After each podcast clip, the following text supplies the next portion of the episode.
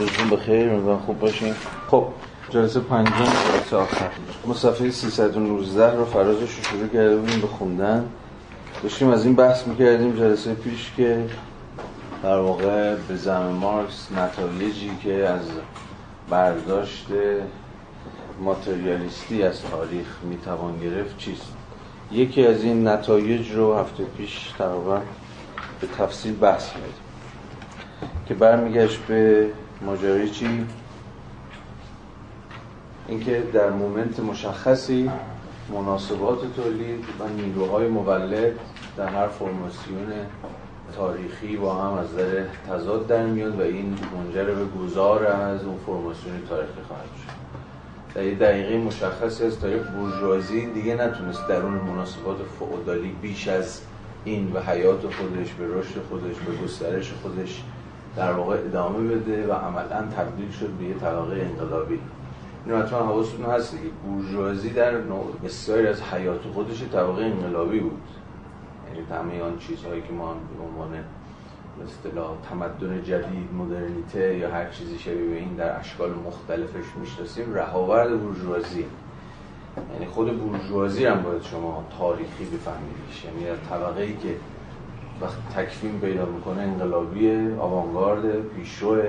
به این دلیل که بخواد نظم کهن رو که دیگه اون فرم به قول مارکس دقیقا از کلمه فرم استفاده می‌کنه. اون فرمی که دیگه حکم قید و بند براش پیدا کرده رو ازش فراتر بره و عملا این مستلزم خلاقیت ها نوآوری ها انقلابیگری ها در همه هاست نه فقط سیاست نه فقط حقوق نه فقط هنر. در همه حوزه ها شما با این بورژوازی انقلابی به در قرن 18 و باز به ویژه 19 هم سر و کار دارید. بنابراین باید حواسمون باشه که وقتی از بورژوازی هم حرف می‌زنیم عملا داریم از یه طبقه که خودش هم تاریخی سخن میگیم باز از این حیث به نظرم میاد که همچنان مانیفست کمونیست در یک متن به قول مارشال برمن مدرنیستی یکی از راه این متن هاست. اونجا مارکس به صراحت از بورژوازی در مقام یک طبقه انقلابی تقدیر می‌کنه که نقش خودش رو در تاریخ ایفا کرد. نقش پیشروانه خودش رو در یک مومنت مشخصی از تاریخ ایفا کرد. گذار از فودالیزم گذار از هر آنچه سخت و استواره است هر آنچه مقدس است. همه اینها عملا به دست بورژوازی انجام گرفت. بنابراین این تزی که مارکس در اینجا داره طرح می‌کنه عنوان اولین نتیجه ای که از برداشت ماتریالیستی از تاریخ می‌توان گرفت قابل اطلاق به خود بورژوازی هم هست. حرف مارکس روشن دیگه گذار از یه فرماسیون به فرماسیون دیگه همواره گذار انقلابیه این انقلاب محصولی چیه؟ تضاد بین نیروهای مولد یعنی بورژوازی در دوره فئودالیسم پرولتاریا در دوره سرمایه‌داری با مناسبات تولید با فرم‌های ایدئولوژیک. یعنی سوژه تاریخ همون نیروهای مولد حالا هر کی که هست بس اینکه راجع به کدام برهه تاریخی داریم حرف می‌زنیم؟ دیگه با فرم‌های موجود فرم حقوقی فرم سیاسی دیگه جور نیست متناسب نیست. دیگه در اون این فرم انگار جا نمیشه ها؟ این فرم میشکنه از این فرم فرار روی می‌کنه. انقلاب خودش یه جور دفرم کردن وضعیت یا وضعیت های انقلابی خود وضعیت های دفرمن دیگه نه؟ بقول گرامیشی گفتی نظم کهن فرو ریخته و هنوز نظم جدید شکل نگرفته یا نتونسته متولد بشه. این یعنی دفرم شدن دیگه. نظم کهن از شکل میفته از ریخت میفته دیگه. نمی‌تونه سامان بخش نیروهای وضعیت بشه نیروهای وضعیت از خود وضعیت می‌خوان فراتر برن. می‌خوان فرم های جدیدی ابداع کنن. فرم های سیاسی جدید فرم های حقوقی فرم های هنری فرم های فرهنگی و فرم های اجتماعی. این احتمالا یه مقداری شما رو یاد بی بابای دیگه هم میندازه دیگه.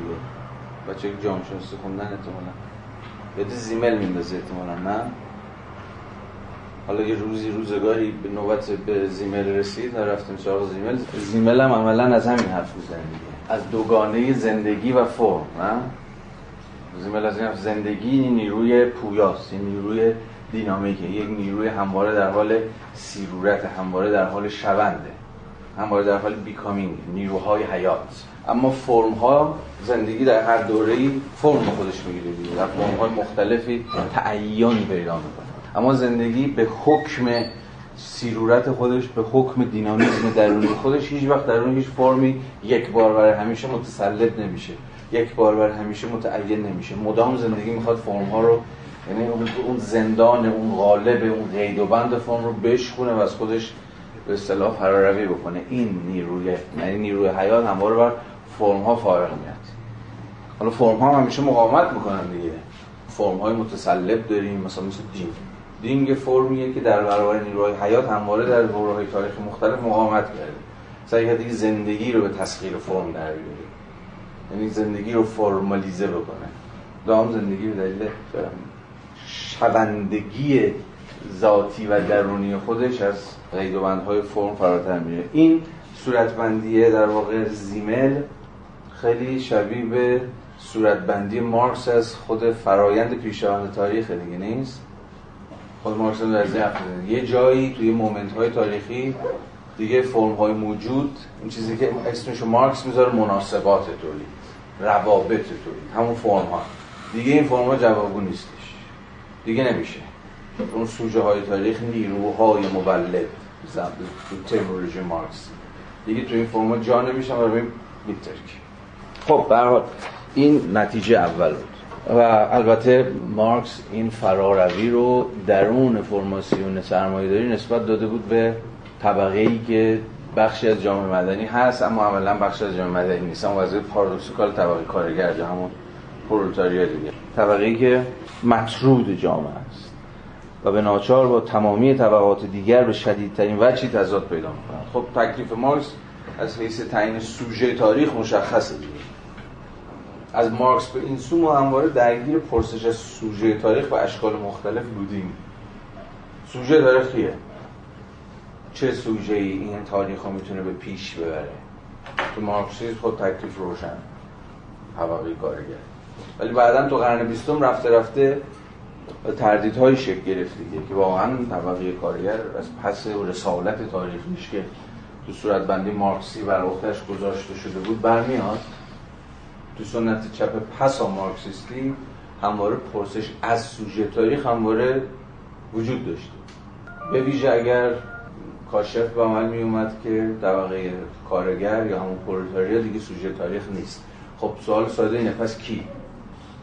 ببینید بعد جنگ جهانی دوم تصور بود که خب ملل تحت ستم همون چیزی که اسمش شد جهان سوم کشور جهان سوم میگن این رشته سرمایه داری جهانی رو بشکنن یا پرولتاری جهان سوم. پرولتاری جهان اول یا اون سرمایه داری های دموکراتیزه شده دیگه منتفع شدن در رشد اقتصادی کشور و خود این پرولتاریا در واقع بورژواییزه شده. هم صحبت کردیم دیگه. شاید یکی از سوالهای اصلی فرانکفورتیا همین بود. به یه تعبیری چرا طبقه کارگر دیگه انقلابی نیست؟ اینو چجوری باید فهمید نتیجه جور به قول آدورنو جور فریب تودهیه همون ایدئولوژی معنی مارکسی. یا نه اصلا نتیجه ادغام شدن خود پرولتاریا تو منافع حاصل از جامعه سرمایه‌داریه. یعنی طبقه پرولتاری که اونقدر اونقدرام مطرود نیستش. دست کم تصور این بود که پرولتاری های سرمایه داری مثلا اروپای غربی و آمریکای شمالی دیگه اون ویژگی که مارکس توصیف می‌کرد دیگه نداره. اگر هم پرولتاریا انقلابی باشه پرولتاریا ملت های تحت ستم بعد از جنگ جهانی دوم این ناسیونالیسم های جدید. هم جهان اصلا ترم جهان سوم دیگه. حالا یه عقبه خیلی نظریه بلند بالایی داره. و حال این سنت که ادامه پیدا می‌کنه مثلا می‌رسه به چپ پسا استعماری دیگه. یا مثلا تو 68 دانشجویان دانشجویان هم که یعنی طبقه ای که تعین طبقاتی سفت و سختی در اون جامعه نداره. یعنی موقعیتش موقعیت سیالی و دقیقا دلیل سیالیتش که می‌تونه انقلابی باشه. طبقه متوسط نمیشه گفت کلا. دست کم هیچ مارکسیستی با این تز موافق نبود. یعنی خورده بورژوازی خورده بورژوازی هیچ وقت انقلابی نمیشه. انگار واقعیت این نمی‌رسه که خیلی طبقه متوسطه حالا اگه بخوام انقلاب بکنن کار ایناست. کار کارگر نیست. این کی میگه؟ نظر خودته آره. نمی‌دونم. حالا باید مناقشه کنیم سرش دیگه. من فکر نمی‌کنم. حالا البته چند تا بحث نظری هست که الان مجال بحث راجعشون نیست. طبقه متوسط چیه اصلا؟ طبقه متوسط چجوری تعریف می‌کنه خود یه سوال بسیار خرکی. همینجوری ما میگیم و به نظر من میاد روشنه دیگه. طبقه ای که وسط دیگه. نه پرولتره نه بورژواز. خب ولی خب واقعا کی وسطه؟ این وسط بودن یعنی چی؟ میدل اصلا همه داستان سر این میدل است. این میدل کلاس این میدل بودنش یعنی چی؟ این دو تا حد این ور این ورش تعریف کنیم. باز حجمی از ادبیات نظری وجود داره بر سر این سوال ظاهرا ساده اما به غایت دشوار که در واقع متوسط چیست؟ یعنی به غایت مسئله میدل کلاس پرسش سهل ممتنه است. و حالا که تعریفش کردیم حالا قابلیت های مثلا سوژه شدنش رادیکال شدنش انقلابی شدنش یا هر چی ببین چی هست یا چی نیست. این خود مجال فراخی میطلبه برای گفتگو کردن. به هر حال می‌خوام بگم که پرسش از اینکه سوژه تاریخ کدام است یا سوژه تاریخ چگونه ساخته میشه همواره وجود داشته دیگه. و هنوز هم وجود داره.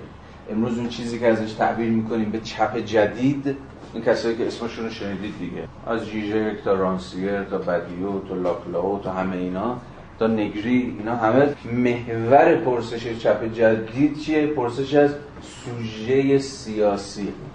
سوژه یا به عبارت بهتر collective agency عاملیت جمعی. عاملیت جمعی تاریخ مثلا یکی میگه multitude مثلا مفهوم multitude نگری و اینا رو شاید شنیده باشید بگوش انبوه خلق حالا انبوه خلق هم پرولتاریای کلاسیک مارکسی نیست یه چیز متفاوتیه. یا مثلا تو صورت بندی رانسیر دموس. دموس همون مردم. حالا باز یا توی مثلا منظومه یه فکری لاکلاو people مردم باز. حالا بحث دیگه من نمی‌خوام برم هر یک از این مفاهیم بحث کنیم چون داستان دراز دامنی خواهد شد. فقط می‌خوام اینو مطرح کنم و اینو تذکر بدم که گوشه ذهنتون داشته باشید. که یه جورای مسئله چپ هر شکلی از چپگرایی به مسئله سوژه سیاسی گره خورده. سوژه سیاسی چجوری ساخته میشه؟ اصلا از کجا میاد؟ شرایط تکوینش چیه؟ حالا از بحث های کلاسیک خود مارکسی مثلا پرولتاریا بگیره تا این بحث متأخری که اشاره کوتاهی به در واقع سنتاش کردم. که بماندی فقط پرابلمی یا مسئله یا پرسشی بگذارید گوشه ذهنتون باشه بعدها بیشتر راجبش حالا یا خودمون حرف می‌زنیم یا خودتون باش مواجه خواهید شد. ولی به حال پرسش چپ مستقل از پرسش سوژه سیاسی غیر قابل طرح خب دو نتیجه دوم خونیم شرایطی که در تحت آن نیروهای مولد معینی به کار تواند رفت شرایط حاکمیت طبقه معینی از جامعه. که قدرت اجتماعیش ناشی از مالک مالکیت اوست. بیان عملی ایدئالیستی خود را در هر مورد به شکل دولت نشان می‌دهد و بنابراین سمت پیکار انقلابی علیه طبقه است که در آن هنگام در حاکمیت بوده است. خب ساده حرفش دیگه. داره میگه طبقه ای که از حیث اقتصادی فرادسته حاکمه از حیث سیاسی هم در کسوت دولت دست بالا رو داره. یعنی اینجا اولین نطفه های نظریه دولت مارکسی رو باش مواجهیم دیگه. دولت همان طبقه حاکم. هم که بازی اقتصادی رو برده بازی سیاسی رو هم برده. بعدها خواهیم دید که مارکس این رو در مانیفست دیگه به سریع ترین صورتبندی ممکن می نویسه دیگه. دولت چیزی نیست جز کمیته اجرایی هماهنگی کل امور بورژوازی. تعریف در واقع مارکسی در مانیفست دیگه صورتبندی خیلی سریحی فهم او از دولت و نسبتش با بورژوازی. البته مارکس در جاهای دیگه بعد از مانیفست صورتبندی البته پیچیده تری از دولت به دست بود. این تعریف خیلی تعریف بیش از اندازه ساده طبقه حاکم از حیث اقتصادی طبقه حاکم از حیث سیاسی. خب بازی همینجا انگار تموم میشه. ولی داستان خیلی بیشتره مارکس هیچ وقت نظریه دولت خودش رو سر و سامان نداد و صورتبندی نکرد از نظری. بازم از اون دست مفاهیم مارکسی منظورم دولته که خیلی شلخته و پراکنده اینجا اونجا مارکس چیزایی روش گفت. ولی هر چقدر جلوتر میریم مارکس فهم پرپیچ و تابتری از مفهوم دولت به دست میاره اوجش چیز دیگه اون دو در واقع اون دوگانه فرانسه است. سگانه فرانسه سومیش اصلا کلا مال برهه کمونه دیگه یعنی یه چیز هولوش 15 سال بعد. هجدهم به رومر روی بناپارت و نبردهای طبقاتی در فرانسه راجع به تقریبا فاصله سال 1848 تا 1852 و اینجا نظر سیاسی مارکس رو می‌تونید ببینید. ولی کتاب سوم می‌دونید مربوط میشه به کمون 1371 یعنی میگم تقریبا 20 خورده ای سال بعد. شنیدید دیگه از سگانه فرانسه مارکس یاد می‌کنن ولی باید حواستون باشه در واقع سگانه به معنا نیستش. سومیه مثلا از تاریخی به یه داستان دیگری تعلق داره. به می‌خوام بگم نظری دولت هم شما ندارید در مارکس. به شکل شست رفته در تمیز صورت بندی شده. باز این وظیفه هم بر دوش سنت پسا مارکسی افتاد که نظریه سعی کنه نظر دولت در مارکس بازسازی بکنه. یعنی شما باید construct بکنید اگر بخواید فهم مارکس از دولت حرف بزنید یعنی باید تیکه پاره ها رو بگیرید وصل کنید به هم چفت و بست مشخص بشه مثلا بگه اگه مارکس می‌خواست دولت فکر کنه مثلا اینجوری فکر می‌کرد. چیزی حاضر آماده به نام نظر دولت در مارکس وجود نداره. الا همین صورت بندی های اولیه بیش از حد ساده سازی شده. حالا مهم اما این سومی است. یعنی نتیجه سوم. 320 دارم می‌خوام. 4 5 خط آخری شماره 3 در تمامی انقلاب های پیشین منظورش انقلاب های پیشا سرمایه داریه بهتر بگیم پیش سوسیالیستیه چون می شود نشون داد که درون سرمایه داری هم انقلاب هایی داشتیم که حالا مارکس می‌خواد بگه که یه چیزی کم دارن این انقلاب ها دیگه. انقلاب های غیر سوسیالیستی یه چیزی کم دارن. حالا چیزی که کم دارن الان مارکس میگه. در تمام انقلاب های پیشین شیوه فعالیت همواره دست نخورده ماند و تنها مسئله توضیح متفاوتی از این فعالیت بود. توضیح جدیدی از کار و اشخاص دیگر. در صورت انقلاب کمونیستی علیه شیوه شیوه هم بولد کرده دیگه نه؟ یعنی مسئله انقلاب کمونیستی تغییر شیوه تولید شیوه فعالیت یعنی بنیانهای اقتصادی جامعه است. نه حالا به زعم آقای مارکس رو بنای سیاسی. انقلاب های سیاسی رو مارکس با انقلاب هایی که خودش درباره مسئله یهود اسمش می‌ذاره انقلاب اجتماعی مرز می‌ذاره بین این انقلاب های سیاسی فقط دولت عوض می‌کنن یه دولت میره دولت میاد یه طبقه مغلوب میشه طبقه حاکم اما مناسبات اقتصادی مناسبات تولید برجا میمونه. اما اون چیزی که مارکس اسمشو می‌ذاره انقلاب اجتماعی یا اینجا انقلاب کمونیستی فقط مسئله بر سر تسخیر دولت به تنهایی نیستیتون هست دیگه بکنم یک یا دو جلسه قبل صحبت کردید شرط ضروری فتح دولت. چون ابزارهای قهرامیز داره دولت و لغو مالکیت خصوصی که آماج انقلاب سوسیالیستی یا انقلاب کمونیستی ممکن نمیشه مگر از طریق فتح دولت. اما این تازه ابتدای کاره. کل این شیوه یعنی شیوه تولید باید از مجرای همین امهای مالکیت خصوصی در واقع دگرگون بشه. شیوه تولید نمیگیم؟ شیوه آره. خیلی از جاها مارکس به ویژه اینجا و هر چقدر که در واقع تو آثار جوانیش خیلی حساسیت ترمینولوژیک نداره. یعنی کلمه ها رو جا به جا معادل همدیگه به کار می‌بره. البته اگه متوجه باشیم که فهم مارکس از activity چیه activity کدومه؟ مهمترین وجه activity فعالیت انسانی و کار انسانی دیگه. و بارزترین وجه خود کار هم productive بودن کار یعنی کار اساسا مولده. به عامترین معنای کلمه کار مولده. حالا یا مستلزم دگرگون کردن طبیعت یا مستلزم خلق کردن و آفریدنه. به هر حال کار در مقام labor و در مقام work هم با یه چیزی غیر از خودش سر کار داره. یعنی چی؟ اون چیه؟ طبیعت یا ماده. تو labor و به در work شما همواره این work داره روی یه چیزی کار می‌کنه. طبیعت. ماده. یعنی همواره به این معنا در واقع work محصول کنش یا همون فعالیت انسانی بر روی این طبیعت ماده. اگه یادتون باشه گفتیم تفاوتش همینجاست که با اکشن معلوم میشه دیگه نه؟ با کنش. کنش بر روی چیزی نیست. تفاوتی که حالا تو این کلاس فکر کنم بحث نکردیم نه؟ بارها بارها حالا سریع صحبت شده شد تو این کلاس. تفاوت بین labor work action. همون توی کتاب وضع بشر آرنت دیگه. ما اینو بیشتر مدیون آرنتیم بعد از کتاب وضع بشر. بسیار سه‌گانه مهم و چیزیه بسیار سه‌گانه راهگشاییه. لیبر در واقع همون فعالیت های ابتدایی فیزیولوژیک ماست برای رفع نیازهای زیستیمون لیبر. زحمت تقلا هر که ترجمهش می‌کنیم. فعالیت است که ما می‌کنیم یا زحمت و تقلایی است که ما متحمل میشیم در مقام موجودات فیزیولوژیکی که یه سری نیازهای زیستی دارن. بنابراین لیبر فرودسترین نوع فعالیت انسانیه زیست شناختی ترینه معیشتی ترینه اما ورک در واقع فرقش با لیبر از همین حیثی که چنانکه گفتیم فعالیتی است بر روی چیزی ورک همون پوئسیس به معنای یونانی کلمه است. پوئسیس در یونان چی بود؟ ساختن. و این ساختن این آفریدن همواره نتیجه دگرگون کردن خود ماده است. یا طبیعت یا هر چیزی شبیه یا همون اشیا و ابژه هاست. تو work همواره شما در حال خلق یک چیزی از جهان طبیعی یا از جهان ماده ها هستی. بنابراین در work همواره پای نوعی manipulation دستکاری دگرگون سازی یا چیزی شبیه به این وسط.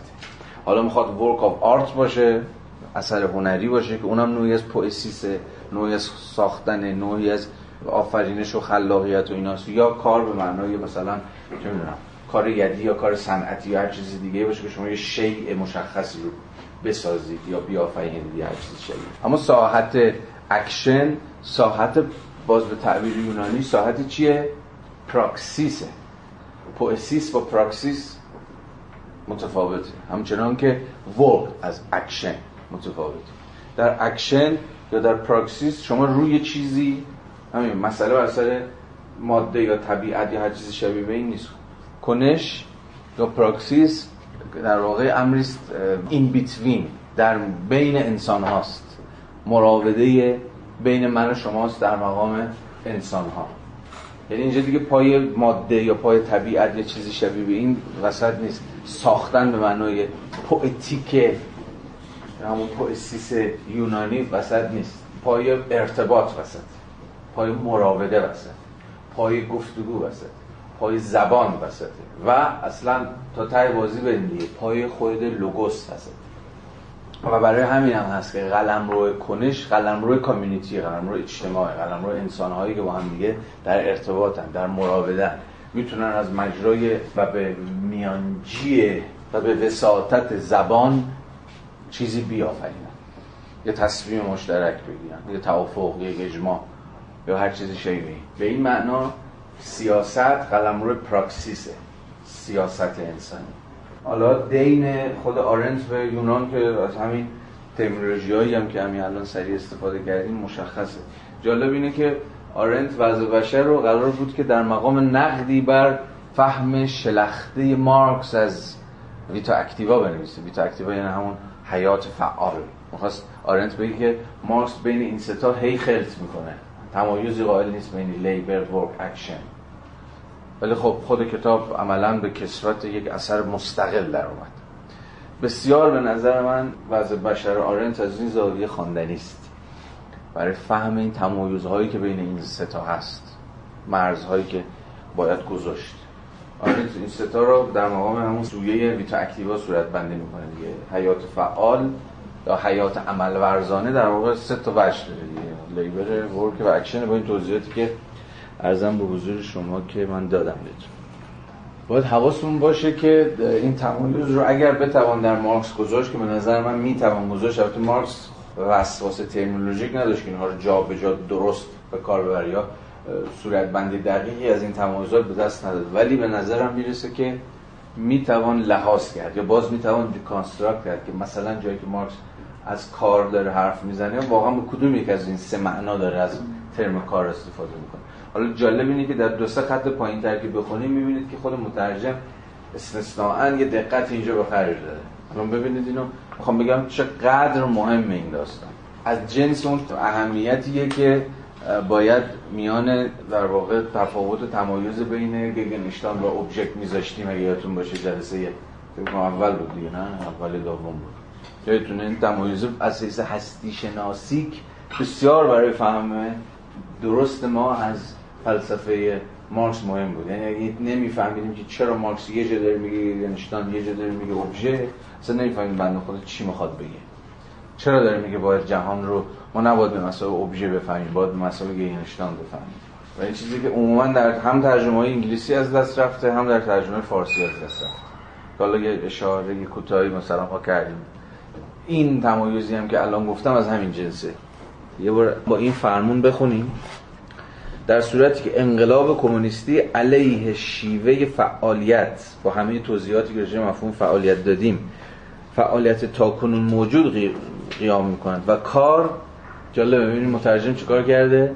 لیبر رو نشته کار مشقت بار یا مشقت آمیز.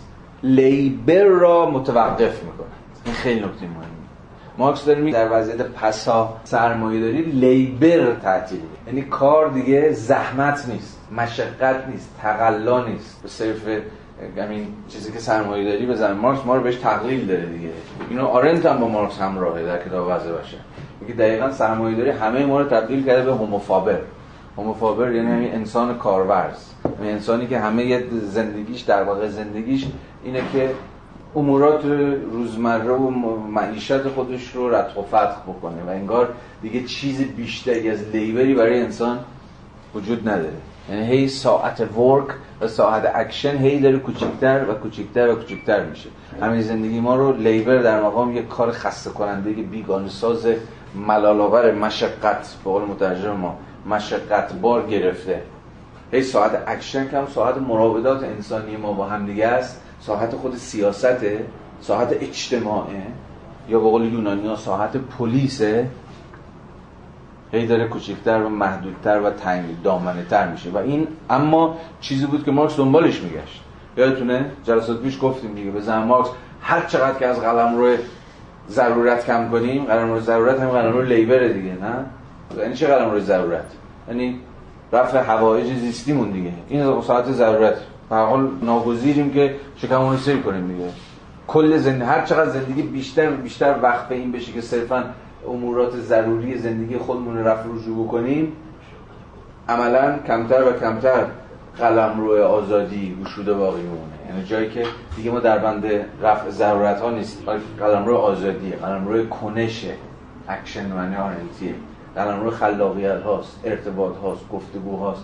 ساختن امور مشترکه. قلمروی خود کنش سیاسیه.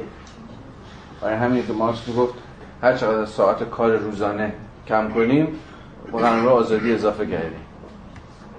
تصادفی نیست که مارکس میگه که ساعت کار روزانه رو همیشه صفت بهش میذاشتیم نه؟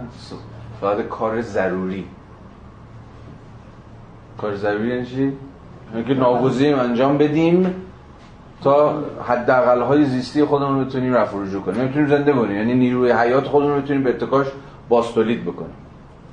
واسه گفت کار ضروری باید کم کرد. یعنی labor باید کاست. اینجا می‌بینید که مارکس توی همین جوانی خودش هم داره از این حرف می‌زنه. میگه کمونیسم labor رو تعطیل می‌کنه. این کار دیگه ضرور چیز نیستش. بین اینا طبقه بندی هم هست؟ یعنی چیزی بر چیزی فضیلت داشته باشه و اکشن نسبت به work صد البته. تو آرنت که حتما هست. چون هر چقدر که از سطح labor به سطح اکشن میریم با ساحت انسانی تر، آزادانه تر، خلاقانه تر، پویاتر، مبتکرانه تر مواجه میشیم. اوج حیات انسانی هم جایی که ما دست به اکشن می‌زنیم. دست به کنش. توی اکشن که کار نداریم به اون معنا درسته؟ یعنی حالت یعنی labor ش. منظورم به معنای مثلا درآمدزایی و رفع امورات زندگی. آره دیگه نه. نداریم دقیقا. یعنی حالت ایدئال اینه که در واقع work باشه که حالا بازم حتی از work یه مقدار کمتر بشه که فضا برای اکشن باشه درسته؟ دقیقا. حالا ببین مسئله باز همینجاست. آقای مارکس میگه که لیبر تعطیل میشه. در مقام همین کار مشقت ولی یه جامعه کمونیستی جامعه نیست که افراد درش کار نکنن به معنای ورک تو اون کار می‌کنن. ولی مسئله چیه؟ انتخاب. این انتخاب کلمه خوبی نیست. این کار دیگه بیگانه نیستش. یا این کار دیگه به مسابقه یه ضرورتی که از بیرون داره بر شما تحمیل میشه و شما مثلا هشت صبح با هزار یک ناله و کش و به بدنت مثلا خودتو بلند کنی و بعد بعد از یه ماه دو ماه یه سال ده سال احساس بکنی که عملا حالت داره از این زندگی به هم می‌خوره نیستش. این البته که حواسون باید به صورتبندی رمانتیک مارکس از این وضعیت باشه ولی به هر حال پرابلم مارکسی روشنه دیگه. کار دیگه بیگانه نیست. کار اصلا خود لذته کار با بازی یکی میشه. اصلا ورک میشه پلی بعد کی علاقه داره به کارگر مردمش تو جامعه؟ حالا اینا رو ولش کن. اینا رو بعد اینا رو تو جلسات پیش هم داستانا رو داشتیم این باید حواستون باشه دیگه. ببین وضعیت پسا کمونیسم پسا سرمایه داری رو به مسابقه یه جور پسا آنتاگونیزم نباید فهمید. یعنی گل و بلبل نباید فهمید. خب دیگه بریم اونجا دیگه. اون, اون تازه و جامعه پس و سرمایه داری خیلی راحت کسرتی از مسائل نوظهور پیش خواهد انداخت. کسرتی از مسائل که ما اصلا حتی فکرش هم نمی‌تونیم بکنیم. حالا فرض کنیم که اصلا وارد چنان وضعیتی شدیم. یعنی این تصوری که خب دیگه تمومه میشه ساده انگاری محض با حواستون باشه. سرنوشت بشریه. هر موقعیت جدید گیر و گرفتاری خودش هم تو صورت من. تو بله با این سوال جدیه. حالا احتمالا یه مارکسیست به شما میگه خب بخشی از این مسائل تکنولوژی حل می‌کنه. مثلا کارهای پست رو. خب ولی خب باز احتمالا یه چیزای واقعی میمونه دیگه. به هر حال ما یه جور چیز خواهیم داشت دیگه. یه جور مثلا مشاغلی که کمتر کسی علاقه داشته باشه درش مشارکت کنه. خب احتمالا باز اگه مارکس بود و می‌خواست این توسن خیال خودش رو بتازونه به شما می‌گفت که خب ببین یه روز تو انجام میدی یه روز من.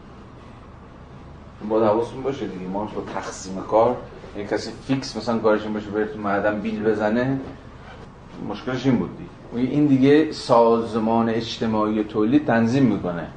خود حتی فکر کردم میشم که با مزه است دیگه.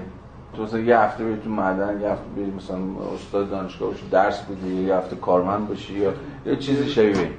حالا در مقام اینکه خیال ورزیتون همچنان زنده نگه داره خوبه. ولی من باز فکر می‌کنم ما یه قدم باید بیایم عقب‌تر یعنی عوض تخیل جامعه پس و سرمایه داری باید ببینیم که این گیر و گرفتاری هایی که در همین وضعیت به مسابقه امر بلفل باش مواجهیم چیه؟ خود ما هم تصادفی نیست که هر چقدر جلوتر میره شما کمتر و کمتر توصیف وضعیت پسا سرمایه داری درش می‌بینید. فقط می‌خواد بگه که اینجا گیرش چیه؟ تو شما در سرمایه به غیر یه پاراگراف شاید هفتش خطی اونم در مقام یک آزمون فکری فقط. راجع به آینده future با F بزرگ حرف نمی‌زنه. فقط مسئلهش اینه که problem سرمایه دیگه این ارزش اضافی چیه و چجوری ساخته میشه و چجوری باید باشه؟ چجوری باید فهمیدش؟ چجوری باید تحلیلش کرد؟ چجوری باید اندازش گرفت؟ حتی از این هم حرف نمی‌زنه چجوری باید ازش فراز اومد. برای همین که خیلی از مارکسیست‌ها معتقدن که شما در کاپیتال اصلا نظری سیاسی مارکس نمی‌بینید. فقط داره تحلیل وضع موجود می‌کنه. اصلا ذهنش بدهکار هیچ چیز دیگه نیست. و به درستی به نظر می رفت می‌زنه کاملا نقد اقتصاد سیاسی نقد این مناسبات حاکم بر قلمرو اقتصادی. ولی بر صورت این هم بپرسم چون همیشه برام سوال هست. یعنی در مورد ورک میگیم تو همین حالا جامعه سرمایه داری که در نظر بگیریم مثلا یه شرکت های بزرگ من از نسل اومدم 15 سال اونجا بودم. خب انواع اقسام آدم ها رو اونجا دیدم. آدمایی هستن که ممکن خیلی هم نیاز مادی نداشته باشن ولی جذابیت هایی تو این شرکت ها هست به عنوان اینکه مثلا خب من هرچی که بیشتر کار می‌کنم خودم رو دیولپ می‌کنم اسکیلز های مختلفی رو در خودم مهارت های مختلفی رو در خودم ایجاد می‌کنم از leadership گرفته از نمی‌دونم ارتباطات فلان بعد با کشورهای مختلف و کسی که مثلا داره در یه سطح بالای مدیریت می‌کنه چیزی از مثلا یه رئیس جمهور کم نداره و خب اینا خیلی جذابه برای آدم که خب حالا یه جوری نمیشه توی work دید طبیعتا نه توی labor خب ببینم یکی مثلا مارکس یا آره در مورد اینا چی میگن. اینو چطور می‌بینه؟ آره مارکس که باز زیاد چیز به دست بخوری راجع به این موضوع نگفته. ولی می‌تونیم اینو فکر کنیم بهش دیگه. و نظری پس مارکسی خب به این داستان خیلی به شکل جدی اندیشیده. همین بحثی که راجع به طبقه متوسط بود یکی از بحثاش همینجاست. یعنی در واقع طبق تعریف مارکسی بخشی از اون چیزی که ما اسمش رو می‌ذاریم طبقه متوسط هم جزو پرولتاریا حساب میشن طرف نیروی کارشو داره به یه کارفرمایی یا به یه یا به یه, یه چیز انتزاعی که خیلی هم بعضی وقت معلوم نیست چیه داره میفروشه. اون مدیری هم که داره میگه از حقوق بگیره دیگه. جز این که نیستش که. این نیروی کارشو داره به استخدام یه بنگاه یه کسب و کار یه کارخونه شرکت هر چی که در میره. خب این میشه احتمالاً پرولتاریا دیگه. ولی گیر همینجاست. مسئله اینه که خب فقط بر محور فروش نیروی کار نمیشه طبقه رو تعریف کرد. در تعریف طبقه مثلا عاملی مثل عامل اقتدار اتوریته مهم. هر چیزی که گفتی طرف مثلا اختیارش به اندازه فلانه حالا اندازه‌اش کاری نداریم. ولی مثلا اینکه سوار بر کاره می‌تونه دستور بده. یه سری آدم فرودست داره یه سری آدمی داره که می‌تونه بهشون امر و نهی بکنه. آزادی عمل داره می‌تونه پروسه تولید رو تعریف بکنه. می‌تونه یکی رو اخراج کنه می‌تونه یکی رو اینا از زمین تا آسمون می‌بینی داستان فرق می‌کنه. یا عامل دیگه مثل مهارت در کنار اقتدار. خب برای خود مارکس هم مهارت مهم بود دیگه. ولی خود مهارت ها هم سلسله مراتب ایجاد می‌کنه. مهارتی که چنان که صحبتش کردیم در سرمایه‌داری متأخر مهمترین فاکتوره. چون سرمایه‌داری بر دانش دیگه یا سرمایه‌داری دانش بنیانه دیگه. هر چقدر که این سرمایه‌داری دانش بنیانتر میشه یعنی بیشتر مبتنی میشه بر مهارت. یعنی مهارت بیشتر سلسله مراتب اداری و بروکراتیک بیشتر. یعنی آزادی عمل بیشتر یعنی اقتدار بیشتر. و این در نهایت شما رو از پرولتر بودن وارد مثلا طبقه متوسط بودن می‌کنه. یا انگار طبقه متوسط چیزی نیست جز لایه های فوقانی خود طبقه پرولتاریا به معنی کلاسیک مارکسیستی کلام توجه میشه چه اتفاقی داره میفته خب یعنی در نظریه جدید هم مثلا این بحث میشه دیگه. مثلا چه می‌دونم آزادی عملی که کارکنان گوگل دارن شنیدید دیگه بازیایی که در میارن تابا فلان دارن و تریو دارن. سواری تابا مثلا دارن لپتاپشون گذاشتن رو شکمشون مثلا. از این بازی ها خب این خب فرق می‌کنه دیگه. چون به حال یه ترمی تو مارکس هست که مهمه شرایط کار. تو کدوم شرایط با مثلا بنده یا شما نوعی که مثلا کار چیز کارگر قند و شکر هفت ایم یا معدن طلا آق در رهیم مثلا خب زمین تا آسمون فرق می‌کنه. مگر بله منم نیرو کار دارم میفروشم اونم نیرو کار داره میفروشه. ولی هیچ چیزی نیست که منو اینو بذاره تو یک کاتگوری. اگه یه روزی دعوا شد مثلا اونم بیاد کنار من وایسه. مثلا به هیچ جاش نیست که من مثلا من نوعی حقوق گرفتم نگرفتم اون اساسا نظام توزیع منافع به اتکای این سلسله مراتب نوینی که شکل گرفته بر محور اقتدار بر محور مهارت بر محور و هزار یک محور دیگه. امتیازها، رمزیتها، رانتها چه می‌دونم هر چی که شما فکر میشو می‌کنید از زمین تا آسمون متفاوت شدیم من می‌خوام بگم که بله ما با موقعیت با قایت جلسات پیش هم صحبت کردیم. ما با موقعیت با قایت پیچیده ای سر کار داشتیم. که دیگه اون دوگانه کفاف فهم پیچیدگی وضعیت به ما نخواهد داد. حالا بازم میشه این بحث رو میشه گفت طبقه متوسط اون طبقه ای که اون ورک انجام میده. نه این بر محور اینها نمیشه. برای هیچ کدوم از اینا نمیشه طبقه متوسط به نظرم این خیلی معیارهای عینی تری می‌خواد. میزان درآمد میزان اقتدار میزان مهارت میزان ابتکار عمل آزادی در محیط کار. هر یک از این فاکتورها ممکنه که در واقع معرف طبقه متوسط باشه باز توصیه می‌کنم ببینید این شسته رفته ترین نظریه که درون پارادایم مارکسی از مفهوم طبقه متوسط هست اریک اولین رایته هفته های پیشم معرفیش کردم. کتاب چیزش رو ببینید. های در تحلیل طبقاتی که مقاله اصلیش رو اولین رایت نوشته و دیگرانی هم هستن مثلا بر محور رویکرد دورکیمی و بر محور رویکرد نوبوریانی بوردیویی سعی کردن که آدم های مختلف توضیح بدن مفهوم جامعه طبقاتی رو.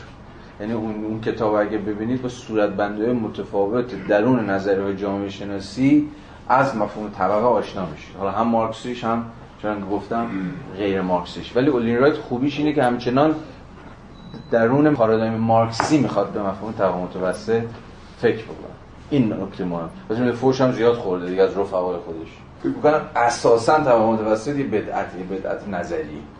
مارکسیسم یاوهی به نام مثلا یا اسطوره‌ای به نام طبقه متوسط اصلا باور نداره چون این رو ساختن که مثلا باهاش از مرکزیت طبقه کارگر می‌کنن. از این یاوه ها. مقالات کمال خسروی رو هم ببینید در سایت نقد. اگر خسروی فکر کنم سه چهار تا مقاله همین چهار پنج ماه اخیر نوشته و سعی کرده که بزنه. از جمله کسایی که منتقد بود این رایت دیگه خسروی. اگر تو اجتماع به صورت میکرو نگاه کنیم طبیعتا تفاوت‌های خیلی مشخص تفاوت‌های به تعداد انسان‌های بشر می‌تونیم تفاوت‌های مختلف رو طبقه بندی بکنیم. ولی ما وقتی که میاییم در تحلیل نهایی مبارزه بین طبقاتی که دارن استثمار می‌کنن و عمدتا تمام ثروت دست خودشون دارن و طبقاتی که ازشون خلع مالکیت شده رو نگاه بکنیم می‌بینیم که اینجا به هیچ وجه ما ما الان در درون مبارزه هستیم. همین الان هنوز تعیین یابی کامل طبقاتی انجام نشده. درون مبارزه هستیم. نمی‌تونیم اینجا مفاهیم دیگه رو به این مسئله بار بکنیم. یعنی مفاهیم دیگه مثل؟ مثل طبقه متوسط. درود بر کمال خسروی. خب. بله. می‌فهمم و با شما موافق نیستم. بماند بعدا با صحبت مرسی. شما بفهم یکی از سرمایه داره اینقدر طبقه مختلف در میاد به نام طبقه میانی. اینجوری دیالکتیک ما زیر سوال نمیره که سرمایه داری خودش رو در دل خودش میپرورونه. این کاری که می‌کنه سرمایه داری و کرده تا همین الانش ضد خودش به این معنی نیست که این اون صورتبندی مارکس از دو قطبی شدن جامعه به اتفاق شکل گرفتن و بزرگ شدن طبقه متوسط به نظر مسئله تاریخی ابطال شده گرچه باز خود این حکم یه حکم چیز نیست حکم ابدی نیست. می شود تخیل کرد جامعه ای رو یعنی جامعه سرمایه‌داری رو که اتفاقا دوباره وارد همون فاز دو قطبی شدن بشه. یعنی اتفاقا همه طبقه متوسط رو دود کنه بفرسته هوا. مثلا الان بحثای امثال پیکتی و اینا که دوستمون هم هفته پیش بهش ارجاع داد یه جورایی همینه داره میگه دیگه. حالا فارغ از مناقشات نظری و تجربی که روی تز پیکتی شده. حرف ساده پیکتی چیه؟ یک درصد 99 درصد. یادتونه بعد از وال استریت این خیلی باب شده بود دیگه. یک یک درصد جامعه جز برنده های بازی و به ضرر 99 درصد بقیه جامعه. یعنی یه دو قطبی محض یعنی یک اقلیتی در برابر اکثریتی. یعنی می‌خوام بگم که خود این حرفی هم که من زدم طبق متوسط گنده شد و اون دو قطبی مارکس اتفاق نیفتاد خودش باز یه فکت تاریخیه. یعنی مثلا بعد از بحران 2008 و تشدید مناسبات های نابرابر سازانه در اون سرمایه داری شاید بشه خود این حرف هم ابطال کرد. یعنی نشون داد که آقا این طبقه متوسط هم ببین داره کوچیک میشه. هر چقدر داریم جلوتر میایم تو هم هی داره الان خیلی هم حتی خود چیزام میگن حتی خود بازار آزادیان میگن. میگه به دلایل متفاوتی این طبقه متوسطی تو هم اروپا آمریکای شمالی آمریکای لاتین هی داره کوچکتر و کوچکتر میشه. یعنی اون مثلا سازوکارهایی که پیکتی ادعاشو کرد داره گنده‌تر میشه داره جدی‌تر میشه داره پررنگ‌تر میشه. این یه بحث تجربیه که باید مناقشه کنیم باید ببینیم چقدر این قضیه درسته چقدر غلطه. یه بحث دیگه برمیگرده به سوال تو. که داری میگی خب اگه متوسط گنده بشه پس اون تز مارکسی که هر وضعیتی ضد خودش در خودش تولید می‌کنه دود میشه به هوا میره. فکر نمی‌کنم. چرا؟ چون روشنه که سرمایه‌داری اتفاقا مدام بیشتر و بیشتر داره آنتاگونیسم های خودش در خودش تولید می‌کنه. حالا ممکنه تا الان تونستین آنتاگونیسم ها مهار کنه ها. یعنی تا این آنتاگونیسم سعی کردن خودی نشون بدن سعی کردن سعی کردن که در برابر سرمایه‌داری قد علم کنن دوباره اینا رو بلعیده قرتشون داده ادغامشون کرده در خودش. ولی باز این رو هم به مسائل حکم ابدی نمیشه صورت بندی کرد. یعنی هر آینه دوباره آنتاگونیست های جدیدی سر بلند خواهند کرد در مقام محصولات خود جامعه سرمایه داری ترینش بگم. خود محیط زیست دیگه. خیلی ابژکتیو یعنی سوژه هم نداره انگار. خود طبیعت علیه نظم سرمایه داری داره. یه جورایی سر به شورش می‌ذاره دیگه. یعنی طبیعتی که سرمایه داری بلعیدتش صافش کرده و این طبیعت امروز بحثا خیلی جدی است که تا یه جای سختی داره دیگه. ما با یه ذخیره پایان ناپذیر چه می‌دونم انرژی ها و نمی‌دونم مواد اولیه و چه می‌دونم آب و هوا و اینجور چیزا مواجه نیست با همین فرمون بریم مثلا تا از این چیزا که زیاده حالا من عدد رقماش الان مسلط نیستم بهش. ولی همتون شنیدید دیگه. با همین فرمون جلو بریم. یعنی همون به اصطلاح گازهای گلخانه‌ای که محصول نوع خاصی از مناسبات سرمایه‌داریه حالا کشورهای توسعه یافته کشورهای کم در توسعه یافته کشورهای پیشرفته صنعتی. هر کدوم به میزانی دستن در کار تولیدشن. همچنان قرار باشه که وجود داشته باشه حیات عمری کوتاه خواهد زمین عمری ناچیز خواهد داشت. اصلا تصادفی نیست که آقای ترامپ از این معاهده پاریس خارج میشه. چون داره میگه آقا یه توطئه علیه صنایع آمریکا. چون آمریکا و چین در رأس کشورهای آلاینده جهان بعد از معاهده پاریس ناگزیر شدن که پایین بیارن دیگه درصد تولید خودشون. یک کشور سوپر صنعتی مثل آمریکا خب روشنه که از قبل این معاهدات زیست محیطی ضرر اقتصادی خواهد کرد. و خب ترامپ در مقام کسی که حافظ منافع اقتصاد ملی آمریکا اصلا با همین شعارها رأی آورد از این معاهده میاد بیرون دیگه. راست داره میگه که آقا این معاهده اقتصاد آمریکا رو زمین می‌زنه. بله این در سال شما بخش از فرآیندهای صنعتی خودتون رو باید تعطیل کنید. گریزی هم براش ندید کاری که در دوره اوباما شد.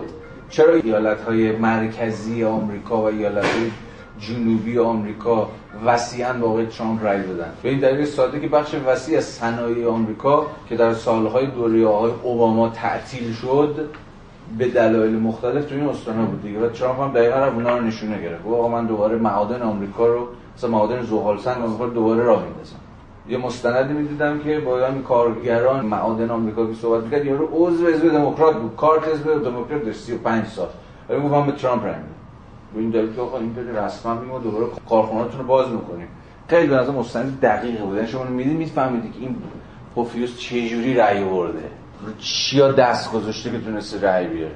شهر مثلا دوربین میره تو شهر میگه شهر انگار مثلا خاک مرده باشیدن. کارخونه های تعطیل معادن تعطیل مثلا کارگرای به ته خط رسیده که اگه مثلا عضو رسمی سالهاست عضو رسمی حزب دموکراته. ولی اگه می‌گفتیم مثلا کلینتون یارو دنبالت میگه بابا همین سیاست حزب دموکرات زد ما رو صاف کرد.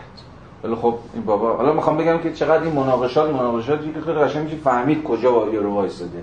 چه شعارهایی میده که ناگهان یعنی یه مش صرفا آدم فاشیست زن ستیزه فلان اینا نبودیم. یعنی اینقدر اینجوری فهمید. خیلی وقتا قضیه خیلی دو تا چهار تا تر از این حرف این داستان شما در قبال تمام احزاب راست افراطی اروپا هم که الان همینجوری فرد دارن رنگ میارن می‌تونید ببینید.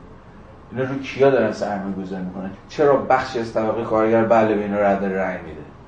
رسما با فاشیستا داره رأی میده همون بحثی که جلسات پیشم کردیم یعنی صرفا به این چیز که آقا تو منافع واقعی طبقاتی خودتون نمی‌فهمی نمی‌تونید شما دهن یارو رو ببندید.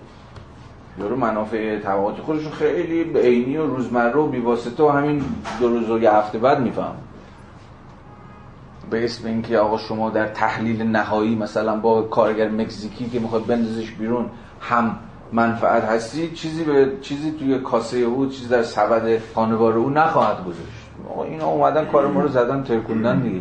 تعارف که نداریم.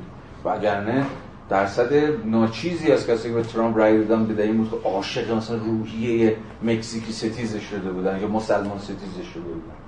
این چیزی که بیشتر وجود داره یا اصلا دا می‌سازه مثلا چیزی چون نجات پرستی رو خودش کاملا فاکتورهای اجتماعی که می‌تونید ردش رو بگید می‌تونید بفهمید می‌تونید, توضیحش بدید. و اینجاست که به نظر تحلیل جامعه شناختی با تحلیل ژورنالیستی 2000 متفاوت میشه. برای نه من فکر می‌کنم سرمایه داری پیوسته آنتاگونیسم های خودش داره تولید می‌کنه. پیوسته. خود فاشیسم میگه اصلا. خود فاشیسم چجوری چرا با قول آن کسی که نمی‌خواهد راجع سرمایه داری حرف بزند باید در قبال فاشیسم هم سکوت پیشه کند. جمله دقیقیه جمله هورکهایمر خب بگه ببینید فاشیسم و منهای سرمایه داری نمی‌تونید بفهمید.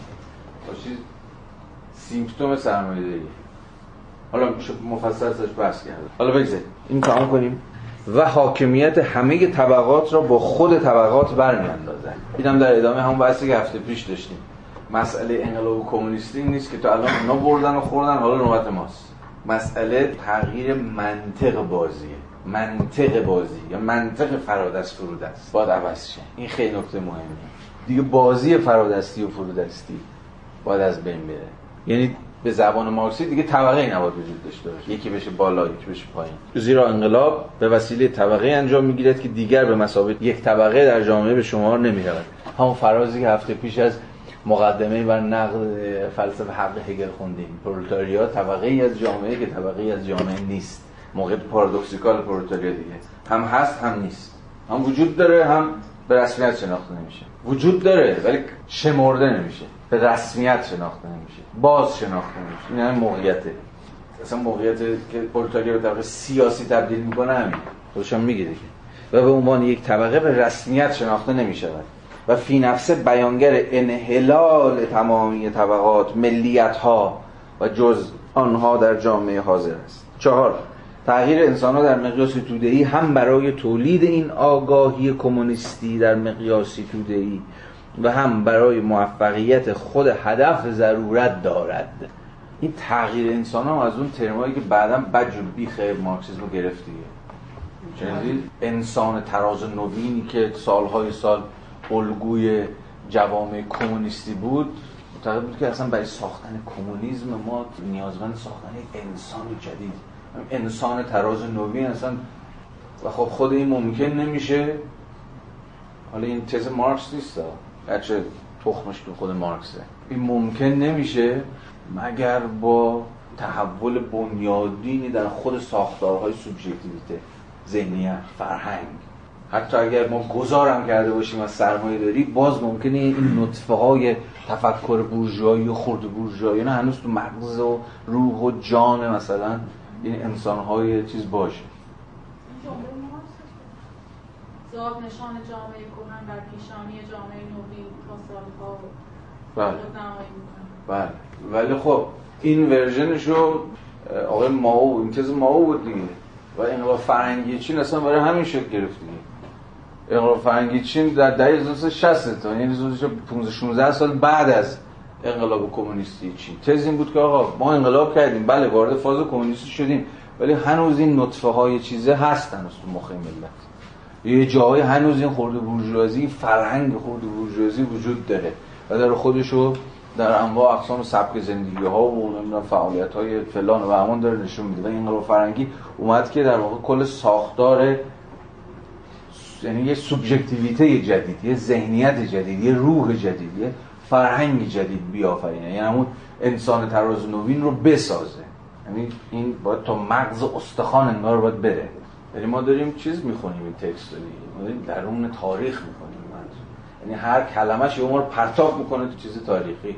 یعنی می‌تونیم بگیم نه حالا ما ذات خود که چیزی نداشت که. هر عیب که بود مثلا از این چیزا بود. چیزی به نام مارکسیسم ناب که وجود نداره اما اندازه چیزی به نام اسلام ناب وجود نداره. اسلام هم این تعینات تاریخیش. یعنی آزمون تاریخی ایدئولوژی ها چیه؟ اینکه چجوری محقق شدن چجوری به خودشون تحقق بخشیدن اسلامش همین جوابی اسلام. همه همه تاریخ اسلام خود اسلام. تاریخ مارکسیسم خود مارکسیسم تاریخ لیبرالیسم خود لیبرالیسم. در قبال اسلام نداره. ما نمی‌تونید انتزاع کنید تاریخش رو تا یه چیز خوشگلی رو توش نگه بگید نه این همینه. این امکانهاشه دیگه. هی یه ایدئولوژی یه ایده هی امکانهای خودش رو در تاریخ داره محقق می‌کنه. ممکنه شما بتونید نشون بدید بله امکانهای دیگه هم هست. من, من اینو می‌تونم بفهمم.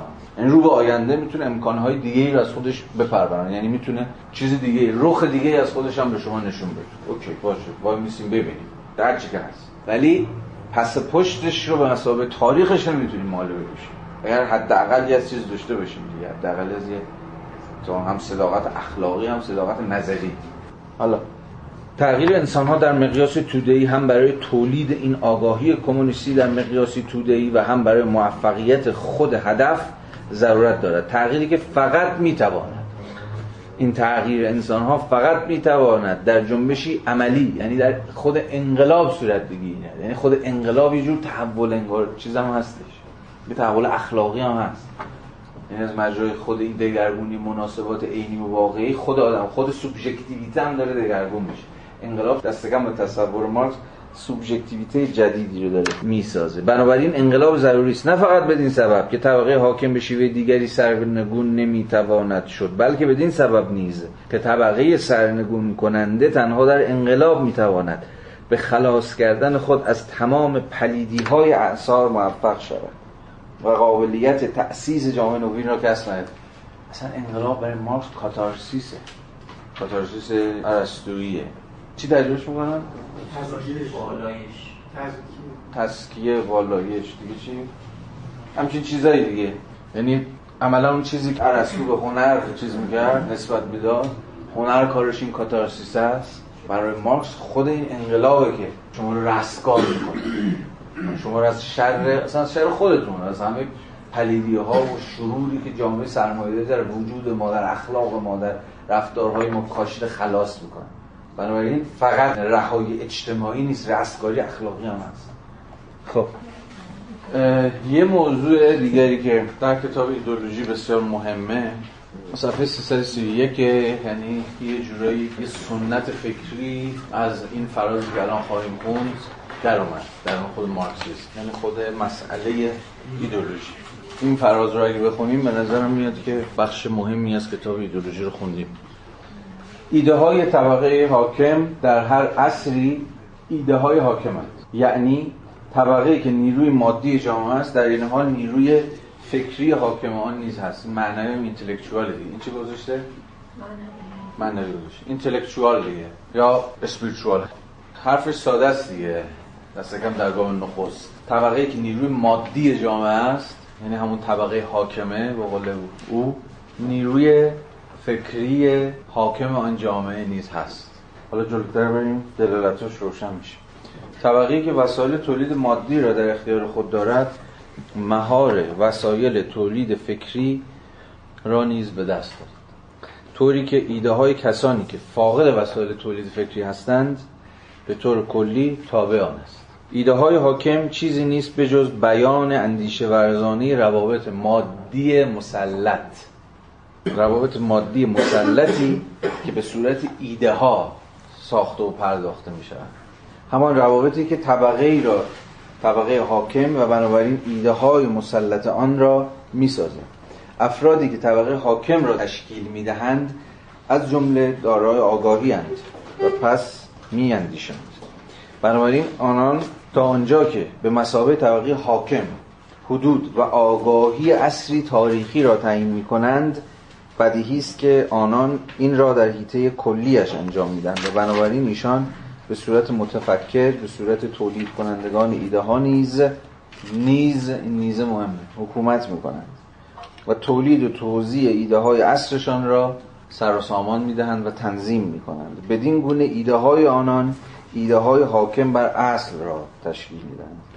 برای مثال در عصر و در کشوری که قدرت سلطنت، اشرافیت و بورژوازی بر سر حکومت به رقابت برمیخیزن یعنی در جایی که قدرت تقسیم شده است نظریه تفکیک قوا به صورت ایده مسلط در میآید و به مسابق قانون ابدی ابراز میشه خب به نظر میاد حرفش حرف خیلی سخت و پیچیده نیست خیلی حرف روشنی داره می‌زنه. به سادگی داره میگه که در هر دوره تاریخی همچنان که طبقه حاکم وجود داره ایده های حاکم هم وجود داره. یا به زبان یکم امروزی تر مجموعی از باورها و ارزشها و هنجارهای فکری و غیر و غیره در کاری که هژمونیکه که دست بالا رو داره بیوار همگان کمتر یا بیشتر به اشکال مختلف اونو پذیرفتن بدیهیش گرفتن. ایده های حاکم حاکم شده هژمونیک شده مسلط. همین کلمه ها رو می‌تونید معادل هم به این از دل این در میاد که آن طبقه که وسایل تولید مادی رو در اختیار داره وسایل تولید اندیشه ها و ایده ها هم در اختیار داره. یعنی آموزش رو مدرسه رو دانشگاه رو نمی‌دونم مطبوعات رو کلیسا رو و غیره و غیره و غیره. امروز دیگه رسانه ها رو پروپاگاندا رو هر چیزی شما فرضش رو بکنید. مطالبه آموزش همگانی دولتی داشتن در یه همچه شرایطی اگه رو بپذیریم یا مطالبه در جهت تقویت بورژوازی نیست. خیلی سوال به نظر من دقیقی یکم راجع رو صحبت کنیم. چی؟ شما چی فکر می‌کنید؟ خصوصی هم لزوما خصوصی فراتر از اون نیست. خارج از مسکوت نیست. خب دیگه؟ در معنای جامعه ما یعنی اون با پیش فرض این که دولت داره واگذار می‌کنه به خصوصیه دولت تکلیفش معلومه خب خصوصی هم قطعا هم باشه ولی خب در جوامع دیگر که خصوصی می‌تونه معنای دیگری داشته باشه وضعیت متفاوت میشه. خب این معنی ندیده برای اینکه وقتی شما میگین که اینجا الان مشکل چیه؟ مشکل اینه که میگه ایده های حاکم ایده طبقه حاکمه دولت هم میشه تبلور طبقه حاکم. که می‌خواد ایده های خودش رو در واقع حاکم یا هژمونیک یا مسلط حالا شما از دولت چی می‌خواید از دولت می‌خواید که این نباشه یعنی از دولت می‌خواید که همگانی عمل بکنه. اگر یعنی بنابر حالا ماهیت خودش رو استثناء مثل اینکه می‌ذاری در یک گیومه یعنی حتی اگر ماهیت حالا حداقل در سطح می‌دونم. مارکس که بهت میگه یه توهمه. آره. اینکه از دولت انتظار داشته باشی که علایق خودش رو ارزش های خودش رو هر چیزی هست بذار در گیومه نه همون ماجرای همون عمل اصلاح طلبانه وقتی تو این کارو می‌کنی دوستمون چی پرسید؟ گفت آیا یه همچین چیزی از دولت بخوای؟ داری تقویت بورژوا داری تقویت وجه بورژوازی دولت رو انجام میدی؟ به یه معنایی خب این من ندیدی شما داری چیکار می‌کنی؟ داری از دولت می‌خوای؟ یه حرکت اصلاحی یعنی پافشاری کنی برای حرکت اصلاحی. برای اینکه آموزش رو همگانی کنی یا یا بتونه که در واقع آموزش رو رایگان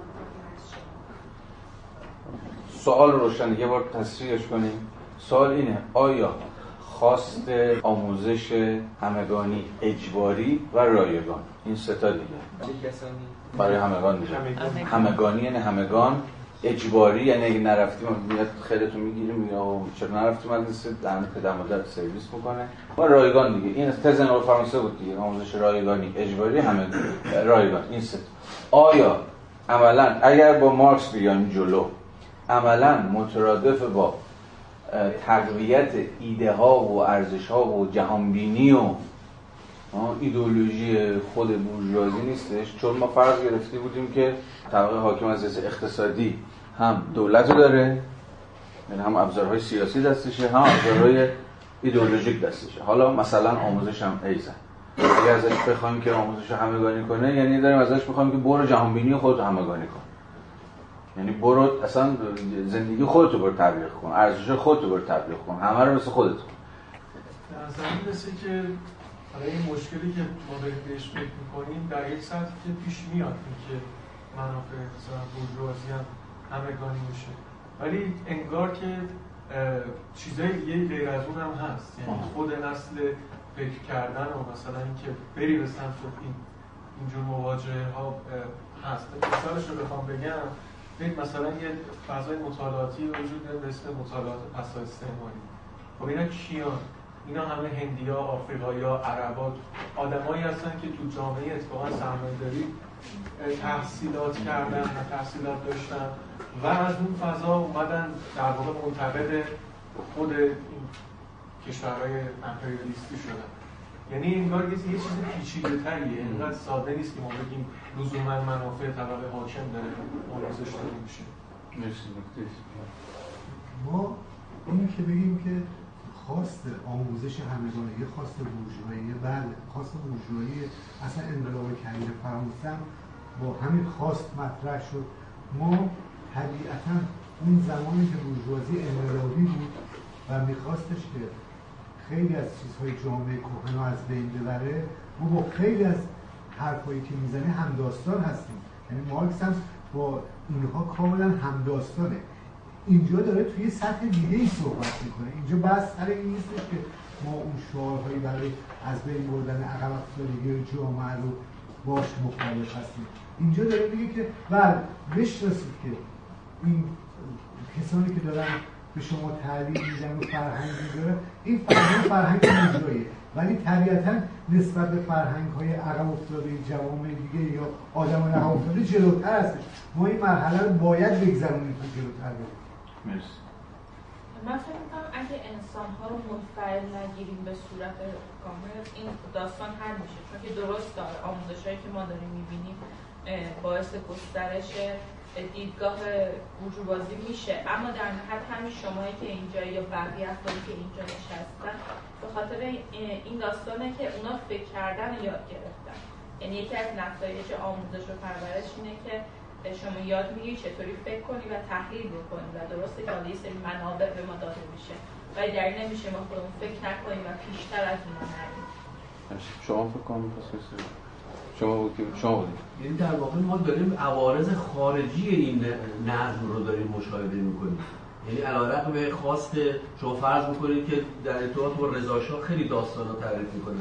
برای اینکه این حکومت پا بر جا بمونه اجباری وجود داره برای اینکه یه حکومت متمرکزی باشه صنعتی در واقع رشد بکنین عوارض حکومت با در واقع استمرار حکومت هست و عوارضش در واقع به درستی دارن عنوان می‌کنن. لزوما این نیست که آنچه را که نظام مسلط هژمونیک بخواد بکنه اندیشه و باورهای خودش رو در جوار این اندیشه در واقع خل... خل... خلاقیت تفکر رو هم در کنارش به وجود میاره. سواد رو و این اندیشه ورزی رو هم همراهش به وجود میاره. اینجوریست که فقط در واقع در تسلط در واقع منجر به سلطه حتی بیشتر مناسبات سرمایه داری بشه. کنم مطالبی که بچه میگن مطالب عینیه که ما از آموزش مدرن گرفتیم ولی هست که مارکس می‌زنه اگر بحث آموزش همگانی باشه که توی بحث هگل هم مطرح شده بود قطعا در تضاد باید باشه. ما توی بحث هگل هم مطرح کردیم. تربیت چیزی که نهایتا قرار سوژه ها رو آماده کنه در خدمت دولت باشن و من نمی‌تونم تصور کنم مارکس این رو مخالف قرار بده. شاید نهایتا آموزش به نفع مثلا اندیشه ورزی آدم ها بوده. ولی این سوال که های ابزاری می‌تونه باشه برای دولت که ایده تسلط داشته باشه حتما میشه این هم می‌تونه بخشی از اون انقلابیگری بورژوازی هم تعریف بشه که بالاخره مورد استقبال بوده. وقتی که شروع کرده اون حرکت های انقلابیشون هم بخشی از اون حرکت انقلابی که باید استقبال بشه. اگه این آموزش همگانی رو ما در, در واقع سطحی از اعمال قدرت در نظر بگیریم این در واقع حتما توش مقاومت رخ میده. اینو ما داریم. برای بعد مثلا وقتی میریم تو کارگران گفتیم که اینا خودشون یه سطحی از خودآگاهی دارن. وقتی اون آموزش ها بهشون اعمال میشه قطعا با اون خودآگاهی که از اون وضعیت به وجود آوردن اینو با هم تطبیق میدن قطعا یه چیز جدیدی تولید میشه و همون اندیشه ورزی مقاومت تولید میشه. من به معنای این نیستش که. یه جایی توی نقطه آموزش به نظر می‌رسه در تضاد تضاد پیدا می‌کنه با اون وضعیت اون آگاهی که از وضعیت موجود ما پیدا می‌کنه. شاید بشه رفتش داد به آگاهی دیسکورسی و آگاهی عملی که شما صحبت کردیم نمی‌دونم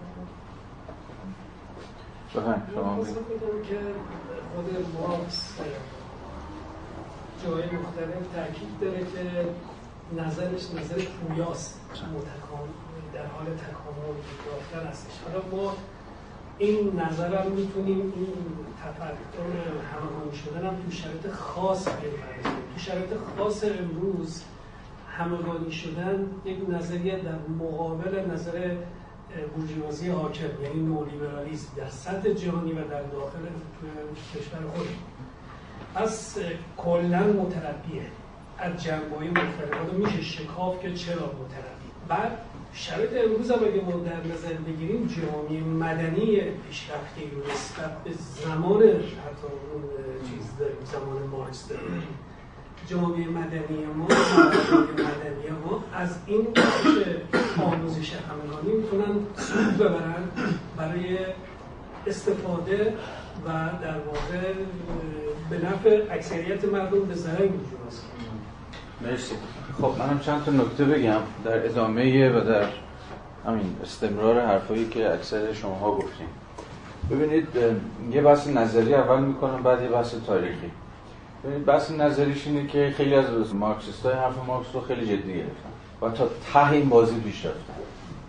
یعنی این ماجرای این که ابزارهای ایدولوژیک وقتی در اختیار دولت باشه این فرصت رو خواهد داشت که ایدئولوژی خودش رو افکار خودش رو جهان بینی خودش رو حقنه بکنه و تحمیل بکنه به سوژه ها.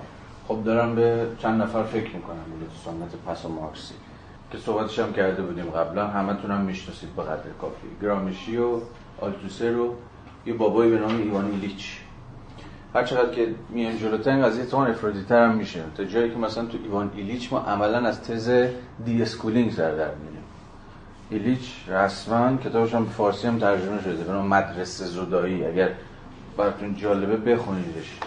ایلیچ تو دهه 60 تا ته ایده مارکس رو میره. یعنی مارکس رو اگزاجره می‌کنه تا یعنی میگه که در نهایت نظام آموزشی و خود schooling یعنی مدرسه و فلان ها در نظام سرمایه‌داری اتفاقا سرمایه‌داری پیشرفته ظاهرا دموکراتیک چون مارکس نیمه اول قرن 19 هم داره میگه ایلیچ در نیمه دوم قرن 20 داره حرف می‌زنه ببینید در نهایت در خدمت ساختن افراد بهنجار در خدمت نظم سرمایه‌داری لب به لباب و چکیده حرف ایلیچ. و عملا از این حرف می‌زنه که ما باید جنبش یه چیز دیگه مدرسه زدایی تعطیل کردن مدارس هم deschooling. یه تا تا این بازی پیش بره کاملا این تبدیلش می‌کنه به پروژه پاسخهای محکمی میشه به این وضعیت داد ولی فکر کنم سوالشون اینه که اگه بخوای مارکسی بمونی این جواب چجوری من دارم سعی کنم چند جنبه به داستان نگاه کنم. پس یه خط تحلیلی هست که از مارکس از همین صورتبندی مارکس فراتر میره و تا کسایی مثل ایلیچ و اینها می‌رسه. به صورتبندش هم مشخصه و ادعاش هم مشخصه. ولی خب قبل در از اون ما آدمایی مثلا همین آلتوسر هم داریم دیگه. خب آلتوسر به صراحت از این حرف می‌زنه که از همین دم و دستگاه های ایدئولوژیک دولت از آپاراتوس های ایدئولوژیک دولت داره حرف می‌زنه. در رأسش هم میگه مدرسه است و همه دقیقا هم کارش همینه که مارکس داره اینجا صورت بندی می‌کنه. حالا حرف آلتوسر اینه که همین ماجرا سر مفهوم مقاومت. همه ماجرا بر سر مفهوم ضد هژمونی یعنی چی؟ یعنی به نظر میاد وقتی آلتوسر داره از آپاراتوس های دولت حرف می‌زنه پیشا پیش فرض گرفته که این آپاراتوس این دم و دستگاه ها مدرسه در یک مصداق و مثال مشخص. به گونه کامیابانه و موفقیت آمیز در واقع اون ایدئولوژی طبقه حاکم رو می‌کنن تو مخ ملت و از اونها به زبان آلتوسری سوژه می‌سازن. سوژه به معنای بد کلمه معنای مفعولی کلمه معنای پسیو کلمه.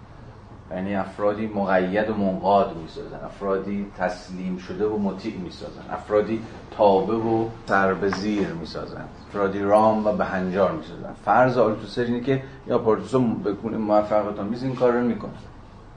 اما در کنارش تا آدم دیگه داریم که کمک می‌کنه که این بحثایی که شما هم کردید از لحاظ نظری به گونه خلاقانه تر و دینامیک تر بفهمیم. یه والش گرامشیه که مشخصا از درون سنت مارکسیستی میاد. یه بالش هم فوکوه که از سنت پس مارکسیستی میاد. پس مارکسیستی معنی کسایی که اصلا عبور کردن از پروژه مارکس. خب گرامیشی هم از این داستان حرف می‌زنه که وظیفه مدرسه هژمونیک کردن باورهای اخلاقی طبقه حاکم خب این همون حرف مارکس بی هیچ کم کسی. اما خب گرامشی از یه چیز دیگه هم حرف می‌زنه. امکان مبارزات ضد هژمونیک. اون هژمونی که می‌خواد غالب بشه عملا یه ضد هژمونی هم داره. همون ترمی که بعدا در فوکو تبدیل میشه به مفهوم مقاومت. یعنی مسئله نیست که شما اگه پاتون به مدرسه بیفته پیشا پیش و تحت هر شرایطی تبدیل میشه به افراد بهنجار در خدمت نظم موجود. نه مدرسه اتفاقا پر مقاومته. همین حرفایی که شما دارید می‌زنید دیگه. حالا مقاومت ها می‌تونه از خلال بسیاری از کنش ها اتفاق بیفته. با تنبلی کردن با گوش ندادن با شیطونی کردن با غیبت کردن با از مدرسه در رفتن با دهن معلم و سرویس کردن یا هر چیزی شبیه این. یعنی به اشکال مختلفی اتفاقا سوژه ها داخل گیومه.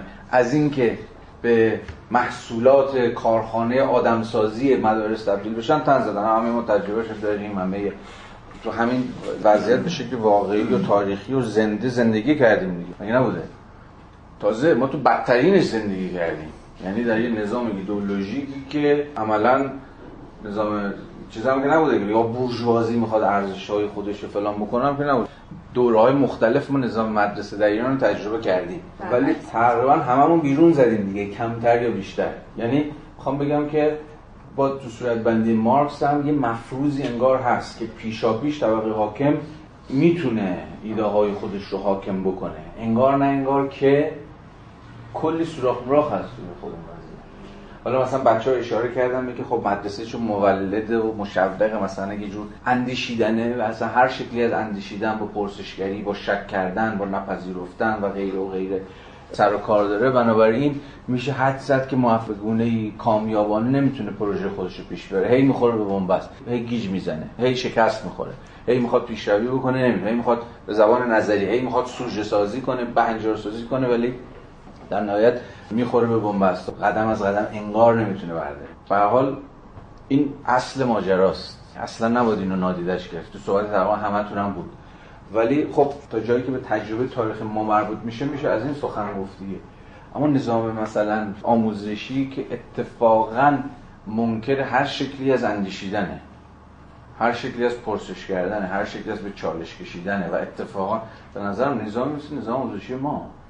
یعنی اتفاقا نظامی که در بنیادهای خودش در بنیادهای خودش قرار بوده که اتفاقا آموزش نیندیشیدن باشه آموزش مطیع بودن باشه. خیلی رسمی ها خیلی با سراحت یه جور نکوهش پرسشگری و شک کردن و غیر و غیره باشه.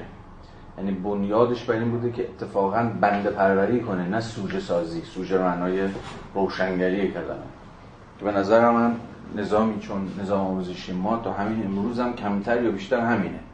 خب اینجا یه مقداری داستان با هم فرق بکنه دیگه. یعنی از کدام نظام آموزشی داریم حرف می‌زنیم؟ اینم مهمه. نظام آموزشی که مثلا مولد شیوه های دموکراتیک آموزشه یا نظام آموزشی که از اساس به معنای دقیقا مارکسی کلمه می‌خواد به گونه ایدولوژیک به هنجارسازی بکنه. اینا باز تفاوت از زمین تا آسمونه. ناگهان شما می‌بینید که ماجرا بالکل فرق می‌کنه و بالکل دگرگون میشه و در واقع سر و شکل متفاوتی پیدا می‌کنه. من مثلا خودم بعد از این تجربه 5 6 هفته اخیری که پیدا کردم در یه مدرسه ای که از بیخ و بن با شیوه های متفاوت از شیوه های آموزش پرورش رسمی ما داره کلاس های درسش رو اداره می‌کنه این قضیه برام خیلی جدی تر شد. مدرسه مشارکتی که زیر نظام آموزش پرورش نیست در واقع اول یه مدرسه خانگی بوده. یه پدر مادر جمع شدن که نمی‌خواستن بچه‌هاشون بدن دست این مدارس دیوانه که مثلا خلوچلشون بکنن. خودشون مدرسه خونگی درست کردن چهار نفر پنج نفر ده نفر بعد گرفت ایده و الان مثلا روش صد خورده چیز داره. ولی خب کاملا غیر رسمی کاملا در حاشیه. و خب این الان این مدرسه مولد و مشبق شیوه های کاملا خلاقانه و دموکراتیک و آزاداندیشانه تدریس و مدرسه رفتن و فلان چیزاست یعنی از چیزی که هیچ کنم از ما حتی دست کم خود من هیچ تصوری از این شیوه نداشتم. هیچ تصوری. که مثلا میری سر کلاس مثلا فرض این باشه که در واقع قرار نیست چیزی رو در مقام دانای کل مثلا به بچه ها آموزش بدی. قرار به گونه از مجرای گفتگو و چک چونه زدن و خودشون اسمش رو شیوه در واقع آموزش انسانگرا فرایند پیش ببری معلم دیگه معلم نیست تسهیلگره به یه معنایی. کلاس تدریس بالا به پایین نیست یه جور رابطه برابرانه مثلا مبتنی بر گفتگوه و غیره و غیره که حالا اگه دوست داشتید بعدا می‌تونیم مفصل‌تر صحبت کنیم. اینو می‌خوام بگم. می‌خوام بگم چقدر و تا چه پایه روش و فضا و منطق اداره خود مدارس و زمین تا آسمون می‌تونه مولد سوژه های متفاوتی باشه. یعنی یه نظام آموزشی اصلا از شما می‌خواد که سوژه باشید سوژه در واقع کانتیه کلمش. یعنی می‌خواد رو پای شجاعت اینو داشته وایسید رو پای خودتون. می‌خواد از شما که شجاعت اینو داشته که سوال بپرسید پرسش کنید. به معنای دقیق کلمه. نه. اون شیوهی که حالا من دوست دارم حالا قبلا بحثشو کردم حالا بعد با کمی باید پخته بشه. ولی من فکر می‌کنم اساس حتی نظام آموزشی ما هم در ادامه سنت کلامی ماست. یعنی سنتی که از اساس پذیرفته یه سری حقایقی وجود دارن و فقط وظیفه شما اینه که این حقایق رو با یه سری استدلال های ظاهرا عقلانی اثبات کنید. سنت کلامی اینه دیگه. شما حقیقت رو پذیرفته حقیقت می‌دونید چیه؟ فقط سعی می‌کنید در برابر شبهاتی که مثلا علیهش مطرح میشه ازش دفاع عقلانی بکنید. سنت تفکر کلامی نه اسلامی سنت کلامی همین. حقیقت هست. فقط باید به گونه ای این رو موجه سازی. فقط باید جاستیفایش کنید. شما از قبل می‌دونی همه چی از قبل هم نظام نظام فکری شما سفت و سخت و استوار بر جای خودش ایستاده تنها کار همینه. رفع شبهه است. بنابراین در چنین نظامی اصلا پرسش وجود نداره. فقط مسئلتونه. مسئلتون هم میرید از یه بابایی که بلده و از پیش فقط می‌پرسید و قضیه حل میشه. ولی نظامی که مولد و مشوق پرسشی از بیخوبون متفاوته. پرسش یعنی آغاز کردن از همین من نمی‌دانم. این من نمی‌دانم اصلا چیز شوخی یا چیزی شبیه شعار اینجور چیزا نیست. این پرسش با شبهه از زمین تا آسمون فرق می‌کنه. از دل دو تا جهان متفاوت در میاد. حالا این بحثا رو بگذاریم چون هر کدومش مجال فراخ میطلبه. اگه به بحث خودمون برگردیم به نظر میاد حرف مارکس در این حال که حرف صریح و روشنی و از حیث تاریخی می‌شود فهمید اما یه چیزی رو پیشا پیش در دل خودش نادیده گرفته دیگه. یعنی همین امکان اختلال ها امکان ضد مبارزات ضد هژمونیک و مقاومت ها یا به تعبیر گرامشیاییش یا به تعبیر فوکویش و اصلا هم تصادفی نبوده که دل مارس آلتوسر در میاد. از دل آلتوسر ایوان ایلیش در میاد. یعنی کسایی که کاملا این فرمون مارکس رو ته میپیچونن دیگه. یارو میگه ببین اصلا هیچ امکانی نیست تو نظام مدرسه ای که در اون تمدن بورژوایی باشه. همینه. کارش همینه که این سوژه رو بسازه. بنابراین اصلا مدرسه رو تعطیل کنه. مثلا ایلیش از چیز دفاع می‌کنه؟ از همین آموزش های محلی خردی که خود افراد همین به شکل لوکال سامان میدن. آموزش های خودگردان و خودجوش و اینا کاملا بیرون از سیستم اتفاقا آموزش همگانی و اجباری و رایگان. این یه داستانه یه داستان دیگه یه راه حل دیگه هم خیلی جالبه. باز درون تمدن بورژواییه. به چه شکلی؟ مثلا خود آمریکا مثلا مدارس خصوصی در آمریکا منطقشون چیه؟ مدارس خصوصی در آمریکا چرا سر کردشون پیدا شد؟ دقیقا مسئله تو آمریکا همینه. یعنی فرض بود که آقا آموزشی که دولت تقبل بکنه بالاخره ارزش‌های خودشو می‌کنه تو پاچمون اگر نمی‌خوایم با این ارزش‌های که دولت قرار متولیش باشه و با آموزش بده سر کنیم باید از یه چیزی وجود داشته به آموزش خصوصی. تو فرانسه هم هست. میگه آقا اگه می‌خواد آموزش رایگان باشه رایگان رو کی می‌تونه تقبل کنه؟ فقط دولت دیگه. اگر می‌خواد پول ندید رایگان باشه باید با آموزش دولتی کنار بیاد. حالا هر چی هم که می‌خواد آموزش بده. اگر نه می‌خواد ارزش خودتون داشته باشید. نمی‌خواد تن بدید به اون چیز فلان باید از مدارس خصوصی دفاع کنید. مدارس خصوصی هم هم مدارسی که کامیونیتی های مختلف. ریشش هم تو خود جامعه آمریکاست چون محترم کامیونیتی های مختلفی که خیلیشون اصلا مثلا با ایدئولوژی رسمی دولت همراه نیستن. تو مدارس چیز خودشون ممکن برید شما در یه نظام آموزشی در یه مدرسه خصوصی در آمریکا و چه می‌دونم عوض نظریه تکامل داروین این همچنان انسان شناسی که مقدس به شما درس بدن. با خیلی چیزهای دیگه. این فرض مبتنی بر اینه این فرض اینه که اتفاقا خصوصی شدن آموزش به این معنا مولد آزادیه. متوجه این؟ الان هم خیلی از نقدهای چیزم هم همینه دیگه. امروز بله ما الان از مدارس خصوصی در ایران انتقاد می‌کنیم که آقا خصوصی شده و مدارس و فلان و بهماینه. ولی بیشتر ناظر بر چیز داریم دیگه این بحث می‌کنیم. مسائل تامین مالی داریم نقدش می‌کنیم. ولی از حیث ایدولوژی در نهایت یکیه. ولی البته از اینم نباید گذشت یعنی اینم نباید نادیده به هر حال دست مدارس خصوصی چه خوشون بیاد چه بدون بیاد در بسیاری از محتواهای درسی هم از مدارس دولتی بسیار بسیار بازتر. باز هفته پیش با این مدرسه آشنا شدم که در همین شمال تهران از اون مدرسه هم هست که نمی‌دونم هزینه های عجیب غریب 20 خورده میلیونی مثلا برای یک سال تحصیل می‌گیره. ولی رسما مثلا دنبال اینه که عوض مثلا رشته هایی همین مثلا دینی و یا علوم و اینجور چیزا کاملا یه محتوای درسی خلاقانه ای رو مثلا برای بچه ها تعریف بکنن. یا خیلیتون احتمال این تجربه رو دارید دیگه. یعنی مدارس خصوصی. به هر حال اونقدری که مدارس دولت دستشون بسته است باید همون ایدئولوژی پیش برن اونقدر نیست. یه عادت مانوری به هر حال کمتر یا بیشتر پیدا می‌کنن.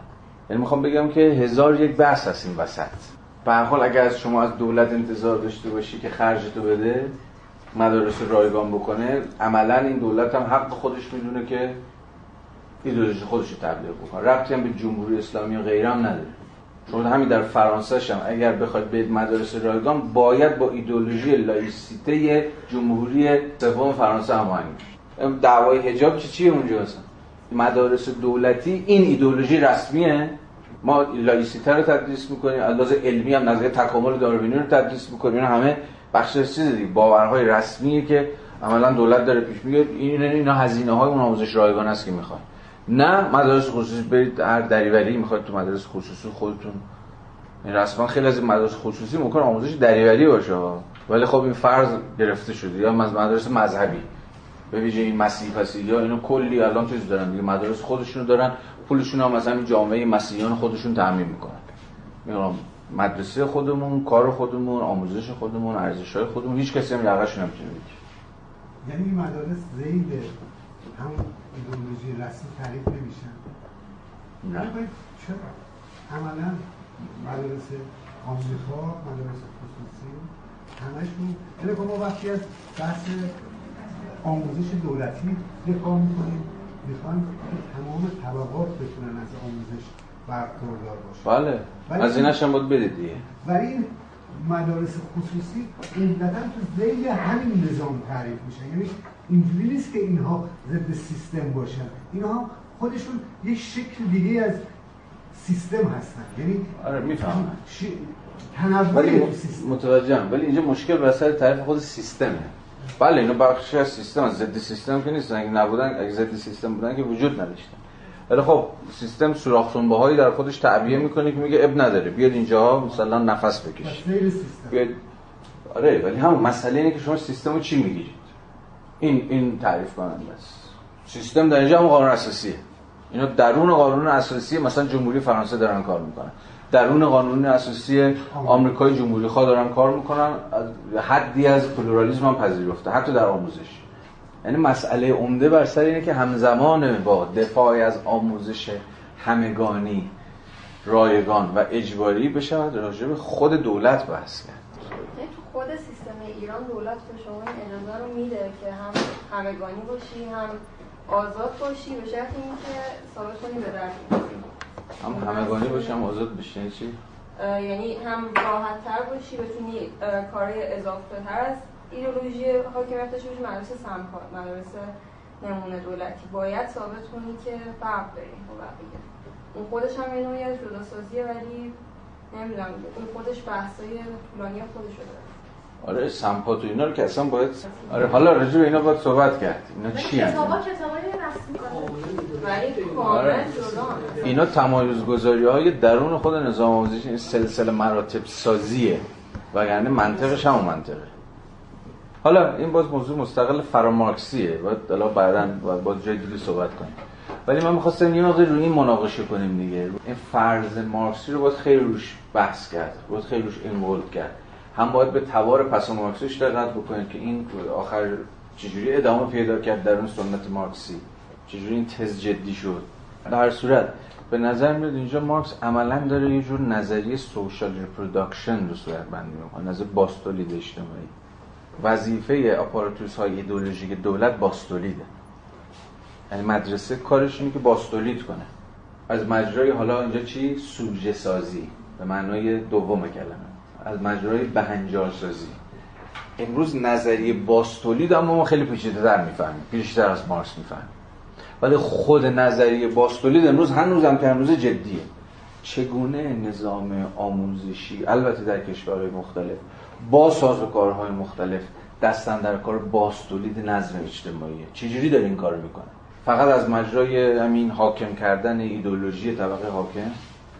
این از سازوکاران خیلی پیچیده تره حالا کسی که این وسط به نظرم بسیار بسیار مهمه اما عملا به نظرم میاد که در خیلی از سطوح خودش درون سنت مارکسی اما از سنت مارکسی هم فراتر رفته بردیو دیگه. بردیو هم همه آن کاری که راجع به نظام آموزشی حالا مشخصا نظام آموزشی فرانسه کرده توضیح اینه که چرا این نظام آموزشی فرانسه در مقام مهد همین دموکراسی بورژوایی در مقام همین بعد از مثلا همین تزی که داریم صحبت می‌کنیم با انقلاب فرانسه شروع شد دیگه آموزش همگانی رایگان اجباری. چرا این تز که قرار بود مولد برابری باشه اتفاقا؟ مولد این باشه که بازی فرادست فرودست رو دیگه برای هم بزن از مجرای آموزش. نظام آموزش مجاری باشه برای تحرک اجتماعی. یعنی طبقات فرودست بتونن از مجرای آموزش خودشون رو بکشن بالا ارتقا پیدا کنن. هر چیزی شبیه به این اتفاقا به هیچ یکی از این آرمان‌های انقلابی خودش نتونسته خدمت کنه و در لباس مبدل باستولید کرده نظم سلسله مراتبی جامعه فرانسه. این خیلی چکیده نظری بردیوی دیگه. نه فقط نظام مدرسه بلکه نظام دانشگاهی چیز هم همینه. نظام دانشگاهی فرانسه هم به زمین بردیو همین بود از باستولیده. یعنی چگونه فرادستان همچنان فرادست باقی میمونن؟ و فرودستان در این چرخه فرودست سازی خودشون باقی میمونن.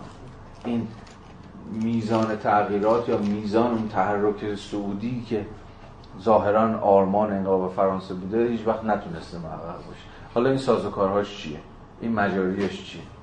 برای می‌خوام بگم که این تز مارکسی بعدا چجوری در سنت های فکری مختلف سر و های مختلف و عملا خلاقانه تری و پیچیده تری پیدا کرد. راجع هر کدومش باید مستقلا حرف زد.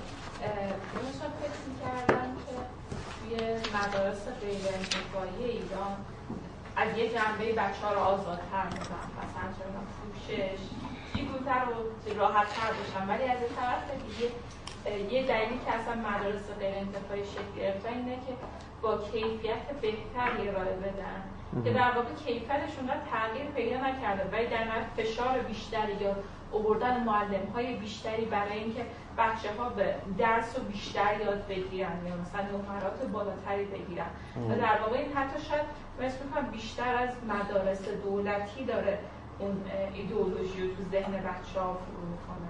این هم اما به حال چند تا عدد رقم ما در فاصله سال 2008 و 2015 در جهان بالاترین ریتم یا بالاترین شتاب خصوصی مدارس داشت طبق گزارش خود بانک جهانی. رید شتاب هنوز از لحاظ میزان هنوز چیزی یعنی هنوز الان 15 درصد مدارس عمومی در ایران خصوصی سازی شدن. ولی از 6 درصد در سال 2008 رسیدیم 15 درصد در سال 2015 این شتاب در جهان در این فاصله دست بالا رو داره. این خیلی نکته مهمی. یعنی به زبان بازی کمی ترمینولوژیک تر صحبت کنیم فرایند نولیبرال سازی در آموزش عمومی ما در راست با دیگر کشورهای جهان بسیار با شتاب بیشتری پیشروی کرده. این یه نکته. نکته دوم.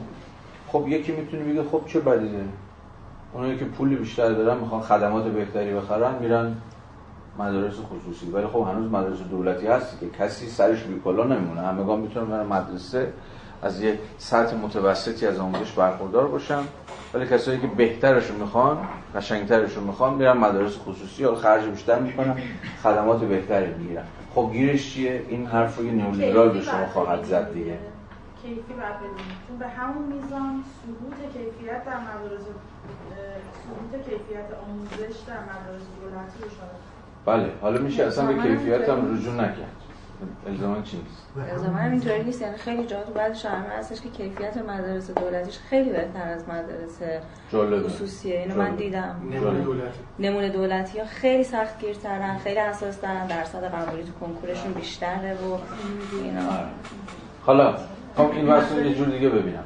ولی داستانش دقیقا همینه. داستان کجا ایام میشه؟ حتی نه بر سر مسئله کیفیت. چون به حال سر کیفیت میشه مناقشه کرد. معیار کیفیت بهتر چیه چی نیست اتفاقا مسئله بر سر گذار از آموزش عمومی به آموزش عالیه.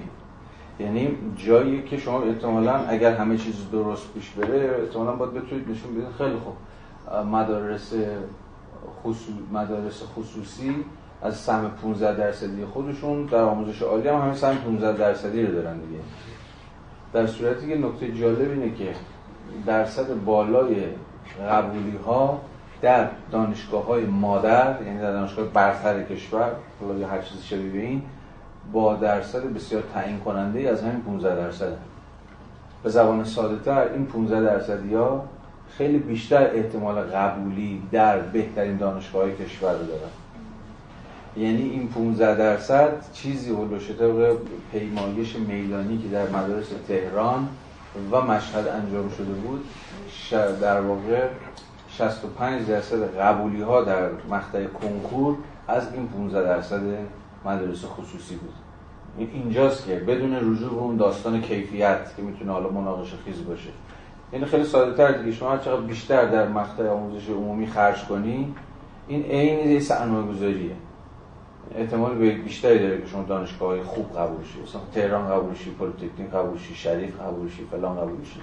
و اگر هم دقت کرده باشید دانشگاه های مادر کشور به این معنی که گفتم ترکیب طبقاتیشون در ده سال اخیر به شکل عیانی تغییر کرده یعنی خیلی حتی چشمی هم میشه اینو دیدا یکی البته یه عامل دیگه هم داره و اونم چیزه سهمیه مناطقه. یا امروز اسمش بو میگزینی شده دیگه. بومی گزینی که سالها سالان در جریانه یعنی احتمال یعنی سهمیه بین الملل دیگه کامل دیگرگون کرد. پول بده دیگه شریف. یعنی پردیس خودگردان آره حالا اون یه داستان دیگه است. اون پردیس خودگردان یه بزنیم کنار آره اون هم یه بامبولی شده. ولی ولی تا جایی که به خود کنکور مربوط میشه دقیقاً اتفاق افتاده و اینجاست که شما می‌بینید که برنده ها برنده تر الان خیلی از خانواده ها میشه دید دیگه. واقعا به تحصیل بچه ها واقعا مثل سرمایه گذاری دارن نگاه می‌کنن. یعنی شما هر چقدر الان خرج کنی انگار داری یه چیز می‌کنی. سرمایه گذاری داری می‌کنی چون دانشگاه بهتر قبول میشه دانشگاه بهتر قبول میشه احتمالاً وقت شغل بهتری خواهد داشت کار بهتری خواهد داشت و این پروسه می‌تونه ادامه پیدا بکنه. من اخیرا دیگه متقاعد شدم. اصلا نمی‌تونیم راجع آموزش عالی حرف بزنیم اما راجع آموزش عمومی حرف نزنیم. چون ریشه نابرابری تخم نابرابری اونجا داره کاشته میشه. محصولش میشه این ور. توی آموزش عالی شما می‌تونید محصولاتش رو ببینید. البته به نظرم بسیار به یه مطالعه پیمایشی میدانی دقیق در سطح وسیع نیاز داریم که بتون اصلا همین عدد رقم رو در بیاریم و نشون بدیم ما تو اصلا هنوز اینو نداریم. یکی کاری که من خودم خیلی خیلی دوست دارم انجام بدم همین کاره. یه سال ساده دیگه. بدیم که سال اول توی مثلا 5 تا دانشگاه برتر کشور در چه رشته انسانی چه رشته ریاضی چه رشته تجربه قبول شدن از کجا اومدن؟ از خصوصی اومدن از کدوم طبقات اومدن؟ مثلا از کدوم شهر اومد؟ چقدر این ترکیب تغییر کرده؟ بعد اون موقع میشه حرفای روشن زد. ولی حالا یه مقداری شهودی یه مقداری هم مبتنی بر مطالعات خیلی کم دامنه میشه با یه قاطعیت نسبی که البته بعد مطالعات تجربی بعدی باید تایید یا ردش بکنه ادعا کرد که ما درون نظام آموزشی داریم زندگی می‌کنیم که در غریبی داره فرآیندهای نابرابرسازی رو به اتکای اتفاقا خصوصی سازی در آموزش عمومی یعنی در مدارس تشریف می‌کنه. یعنی گزاره خیلی ما بودیم گزاره رو مطالعه کنیم. گزاره از مدرسه به دانشگاه. اینجاست که باگ یه شکاف خیلی عمیق هست. یعنی عین یه قیف عمل می‌کنه این گزاره. یه عده آدم هم اینجوری میندازه بیرون یا میندازه به دانشگاه شهرستان میندازه دانشگاه آزار میندازه پیام نور نمی‌دونم. چون به حال امروز می‌دونید دیگه در دو تا رشته دست کم 160 درصد احتمال قبولی در کنکور هست. ریاضی فیزیک و علوم انسانی. یعنی همه قبول میشن در نظام دانشگاه. باید حواست به اینم باشه. یعنی همون بحران صندلی خالی که قبلا صحبتش کرده بودیم. یعنی تعداد الان فرصت های آموزشی در دانشگاه در این دوتا رشته که بالاترین آمار کنکوریان تو این دوتا تعداد صندلی ها بیشتر از متقاضی است یعنی 160 درصد شما بالاخره قبول میشه اگه انسانی شرکت کنی یا ریاضی ریزی رقابت الان بر سر قبول شدن قبول نشدن نیست. برخلاف مثلا 5 سال پیش 10 سال پیش. و سر صرفا اینکه شما کجا قبول میشی؟ پیام نور قبول میشی یا دانشگاه تهران قبول میشی؟ یعنی دعوا شده بر سر کیفیت صندلی نه بر سر خود صندلی. می‌رسه بالاخره یه جایی به شما می‌رسه نگران نباشید. حالا یا اول صف یا ته صف. تازه کلی هم صندلی خالی میاد. این تجربه عیناً رو تو خود پلیتکنیک ما هم توی ماه اخیر تجربه کردیم. بگو. یه اتفاقی افتاد توی برای غذای سلف بود. غذای سلف که خب هزینهش خیلی کمتره و یه سری افراد از اون استفاده کنن. دانشگاه اومد سلف خواهران و برداشت سلف دختران و اون برد توی جای کوچیکتر. در صورتی که همون وضعیت سلف دختران جاش خیلی کوچیک بود.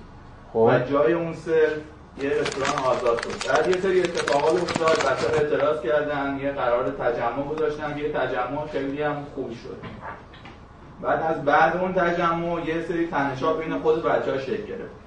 یعنی یه سری بچه ها تعداد زیادی اصلا ما گفتم ما شما چرا تجمع کردید؟ ما اصلا موافقیم که صرف برداشته شه.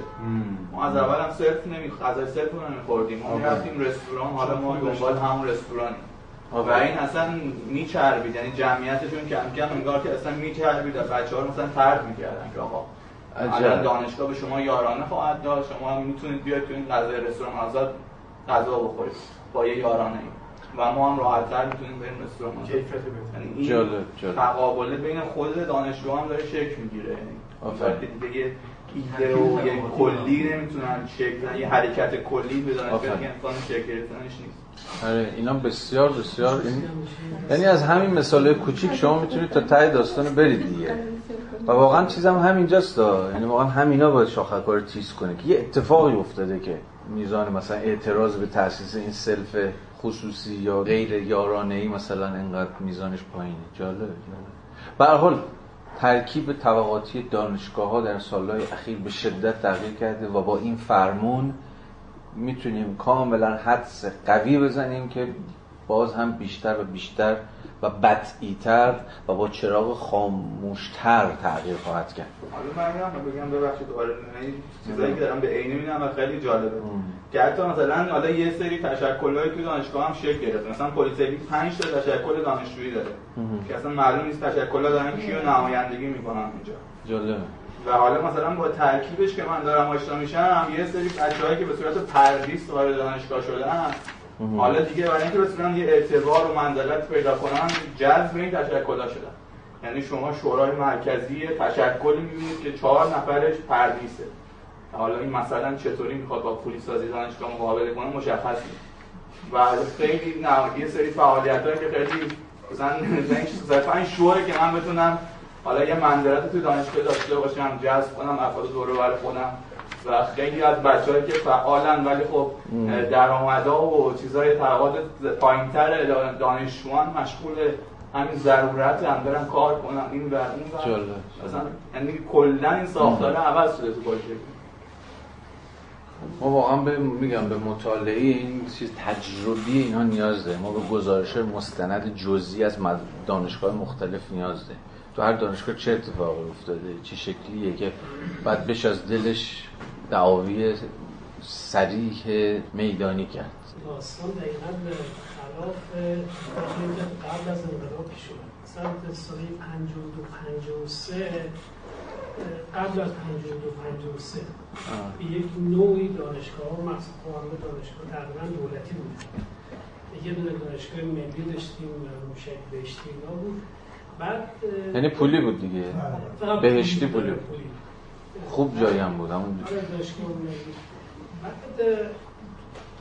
دانشگاه کلا چیز بود ترکیب طبقاتی از طبقات بالای جامعه مثلا همون حتی دانشگاه فنی تهران هم بچه‌ای که سیاسی هم بودن نسبتا اونطوری که توی صحبتتون گفتید یا از خانواده بورژوا سرمایه‌دار یا تاجر یا خود بورژوای بالا متوسط.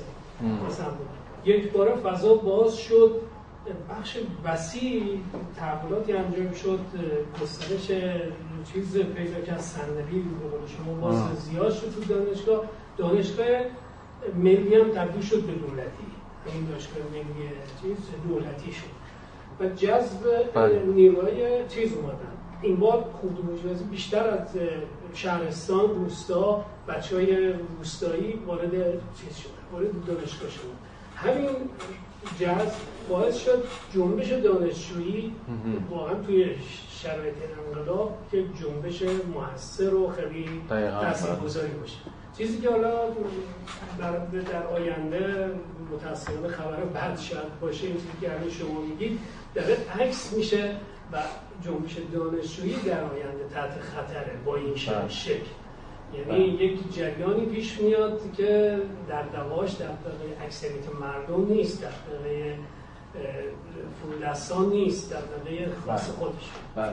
مرسی. خیلی نکات مهم بود. دو تا نکته بگم. من اخیرا گذارم افتاده به این کتاب سازمان دانشجویان دانشگاه تهران. آب دستتونه بذارید زمین این کتاب ببینید. یعنی راجع به اولین مبارزات سنفی در دانشگاه در دهه 20 و اوایل دهه 1330 خیلی خیلی کتاب مهمیه این. کتاب سازمان دانشجویان دانشگاه تهران ابوالحسن زیا ظریفی برادر همون حسن زیا ظریفی رفیق جزنی. نشه شیرازه زده. نشون میده که این تجارب مبارزات سنفی چقدر قدیمیه در دانشگاه من, من خودم نمی‌دونستم. مثلا ما در 20 دعوای سنفی داشتیم. آره و اون جنبش های دانشجویی رو معنی سیاسی کلمه. این اولین حل اولین انجمن های اسلامی که مثلا بعد از 32 شکل گرفتن ایناست. اما این کتاب اصلا یه تاریخ گم شده جنبش دانشجویی ایران. و بعد این سازمان دانشجویان دانشگاه تهران بعدها در دهه 40 اینا میشه اون هسته که بعدا کنفدراسیون رو در خارج از کشور تشکیل میده. همه در واقع مبارزینی بودن که از مسائل سنفی اینا کار خودشون شروع کردن. حالا این یه معرفی. نکته دوم چیزی که شما گفتی به بسیار نکته مهمیه اما سریع باید تکمله بزنیم بهش. و اون اینه که اتفاقا این دگرگونی ترکیب طبقاتی در دانشگاه مسئله اینه که بازم تضادهای خودش رو هم داره عیان می‌کنه. یعنی مسئله بر سر این نیست که خب دیگه تموم شد. دانشگاه هم که در واقع اینا خوردن و بردن و فلا اینا. ولی جالبه که در این اتفاقا 4 5 سال اخیر به رغم اینکه اون ترکیب طبقاتی داره دگرگون میشه حالا به نفع با اون نظریه باستولید داره در جریانه اما شما یه بازسازی و احیای جنبش دانشجویی هم اتفاقا دارید. یعنی همین جنبشی که سر مسائل سنفی در سالهای اخیر صدای نسبتا رسایی داشته حالا هزینه هم به اشکال مختلف داده. یعنی من فکر می‌کنم این فرمونی که داره نظام آموزشی ایران به معنای کل چه در آموزش عمومی چه در آموزش عالی پیش میاد دقیقا به معنای گرامیشایی کلمه. ضد هژمونی خودش رو هم داره تولید می‌کنه. مقاومت های خودش رو هم داره تولید می‌کنه. یعنی مسئله این نیست که این بازی یه طرف است. یعنی همین ماجرا سر اینه دیگه. یعنی بازی تازه داره به جای به نظر خیلی حاد خودش می‌رسه. به جای خیلی تعیین کننده خودش می‌رسه. البته میشه از این حرف زد که در این وزن کشی مثلا دست کی بالاتره؟ معلومه که گفتمان نولیبرال سازی آموزش در ایران تقریبا همه آن چیزی که لازم داره رو در اختیار داره. از این طرف شما جز معدودی از دانشجویان تقریبا هیچ چیز ندارید دیگه. این اولا در برابر موج نولیبرال سازی نمیشه مقاومت مؤثر کرد مگر به واسطه شکل گرفتن جبهه متحدی از بخشی از اساتید بخش از دانشجویان حتی بخش از جامعه سیاسی مثل احزاب و غیره و غیره. ولی شما دست کم دو, تا دوم رو ندارید دیگه. یعنی تقریبا در جامعه اساتید هیچ صدای مخالف خانی نمیشنوید خیلی کمتر. این اساتیدی رو می‌شناسیم که اصلا حاضر شده باشن مثلا همکاری کنن با بچه ها یا صداشون بشن یا هر چیز چه ببینید الا اینکه حالا گرفتنشون مثلا اومدن حالا یه چیزایی که همین وسط انداختن. و در جامعه سیاسی هم شما هیچ جریانی هیچ حزبی هیچ جامعه سیاسی رسمی ایران ندارم میگم که برنامه آلترناتیوی داشته باشه برنامه اقتصادی متفاوتی داشته باشه حرف متفاوتی راجع به اداره منطق اداره دانشگاه بزنی ندارید. بنابراین در نهایت یه بخش کوچکی از جامعه دانشجویی باقی میمونه که زورش چیزی بیشتر از این زوری که الان زده نیستش. حالا اونم با افزایش هزینه هایی هم که دیدید از این سیاسی هم که داره خب داره تضعیف هم میشه. ولی خب پرسش از آینده این چیز پرسش گشوده ایه که چه خواهد شد و سر از کجا در خواهد آورد و فلان اینا. اینا به حال سوال است که باید ولی من فکر می‌کنم اصل ماجرا سر جاش خواهد بود. یعنی ما با تشدید این تظاهرات سر کار خواهیم داشت. و این اعتراض این بچه هم دیگه اعتراضی ناشی از همین چیزه نیست. از ایدئولوژی نیست. یا واسه نیست که مثلا کتاب نو لیبرالیسم دیوید هاروی رو نشستن خوندن. کاملا از درون خود زندگیشون داره در این پولی سازیه که داریم ازش حرف می‌زنیم این خصوصی سازی خدمات رفاهی که داریم ازش حرف می‌زنیم تأثیر عینی و ملموس و واقعی گذاشته بر زندگی این بچه ها و بنابراین ده رو بگیری 20 دیگه از توشون در میاد. ولی حالا اینکه آخر چه خواهد شد و نخواهد شد پرسشش است به جای خود. این فراز آخر رو بخونیم و دیگه ببندیم این فصل رو و این کتاب صفحه 332 خط آخر تا پاراگراف اول صفحه 334 اگر اکنون در بررسی سیر تاریخ ایده های طبقه حاکم را از خود طبقه حاکم جدا کنیم و هستی مستقلی به آنها نسبت دهیم اگر خودمان را به این گفته محدود کنیم که این یا آن ایده ها در زمان معینی مسلط بودند بی آنکه خودمان را درباره شرایط تولید و تولید کنندگان این ایده ها به زحمت بیاندازیم اگر بدین گونه شخصیت ها و شرایط جهانی منبع ایده ها را نادیده گیریم آنگاه می توانیم مثلا بگوییم که در طی زمانی که اشرافیت حاکم بود مفاهیم وفاداری و سرافرازی و جز آن حاکم بود و در طی تسلط بورژوازی مفاهیم آزادی برابری و جزان خود طبقه حاکم در کل چنین میپندارد. این پنداشت از تاریخ که تمامی مورخان به ویژه از سده هجدهم تا کنون در آن هم داستانند الزاما با این پدیده مواجه می شود که همواره ایده های انتظایی تر یعنی ایده هایی که بیش از پیش شکل عام به خود می گیرند سلطه پیدا می کنند زیرا هر طبقه جدیدی که جای طبقه ای را می گیرد که پیش از او فرمان میراند صرفا برای پیشبرد هدف خود منافع خود را به صورت منافع مشترک همه اعضای جامعه یعنی به صورت آرمانی بیان شده جلوه دهد. او ناگزیر است به ایده های خود صورت آن بخشد و آنها را به مسابه یگان ایده های معقول و برخوردار از اعتبار جهانی وانمود سازد. طبقه انقلابی از همان آغاز چون با یک طبقه رو در رو می شود نه به مسابه یک طبقه که به مسابه نماینده کل جامعه به صورت همه توده های جامعه که با یک طبقه حاکم درگیر شده اند به عرصه می آید. او از آن رو می‌تواند چنین کند که از همان آغاز منافعش هنوز در واقع عمدتا به منافع مشترک سایر طبقات غیر حاکم گره خورده است چرا که زیر فشار شرایط تا کنون موجود هنوز منافعش نتوانسته است. به صورت منافع خاص طبقه خاصی ظاهر شود. بنابراین پیروزی او برای بسیاری از افراد طبقات دیگری که در موقعیت مسلط نیستند سودمند است. اما فقط تا جایی که این افراد را قادر سازد که خودشان را وارد طبقه حاکم کنند. هنگامی که بورژوازی فرانسه حاکمیت اشراف را برانداخت این امکان را برای بسیاری از پرولترها فراهم ساخت تا خود را در موقعیتی بالاتر از پرولتاریا ارتقا دهند یعنی تا آنجا که بورژوا شدند بنابراین هر طبقه جدید تنها بر پایه‌ای گسترده تر از پایه طبقه حاکم پیشین به حکومت می رسد. از سوی دیگر مخالفت طبقه غیر حاکم با طبقه حاکم جدید نیز به همان اندازه شدیدتر و ژرفتر گسترش می‌یابد. هر دوی این عوامل این, این امر واقع را مشروط می سازند که پیکار علیه این طبقه حاکم جدید به نوبه خود در مقایسه با همه طبقات پیشین که در جستجوی حاکمیت بودند به نفی قاطعتر و ریشهیتر شرایط پیشین جامعه بیانجامد چی میگه به نظرتون این فراز؟ اولش به نظرم زیرا به تاریخ نگاری رو می‌زنه و یه جورایی داره یک نوع جامعه شناسی مثلا تاریخ رو داره به چه معنا جامعه شناسی؟ تاریخ؟ تاریخی. تاریخی خب. چیه این جامعه شناسی تاریخی؟ به این معنا که نگاه نکنیم که از مثلا گذشته چه صداهای لزوما بر اومده یعنی یه سری تاریخ ها نوشته شده. باید ببینیم اولا که کی این رو نوشته و تحت چه شرایطی این پدیده ها رخ دادن. و در واقع یه نگاه مخالفی هم به اون داشته باشیم. سعی کنیم از زوایای دیگه اون تاریخ رو ببینیم. چی شد که این تاریخ به این شکل پیش رفت؟ فراتر از ایده ها فراتر از حرف ها مرد بعدی هم به ایده اشاره می‌کنه. یعنی اون در واقع تاریخی که شما بدون اینکه شرایط عینی و مادی رو در نظر بگیری اون تاریخی که شرایط تولید رو درش در نظر نگیری این اسمش رو می‌ذاره ایده. یعنی که ارزشی نداره انتظاییه باید ببینی که روابط تولید روابط این مناسبات عینی و مادی چی بوده که این تاریخ که برساخت شده رسیده. خب حرف درسته. من حالا فرازه که صحبت دوستمون مهدی گفت و می‌خونم. دقیقا هم داره یه چیز میگه. اگر اکنون در بررسی سیر تاریخ ایده های طبقه حاکم را از خود طبقه حاکم جدا کنیم و هستی مستقلی به آن. همه مشکل مارکس اینه دیگه. چیزی به نام هستی مستقل ایده ها وجود نداره.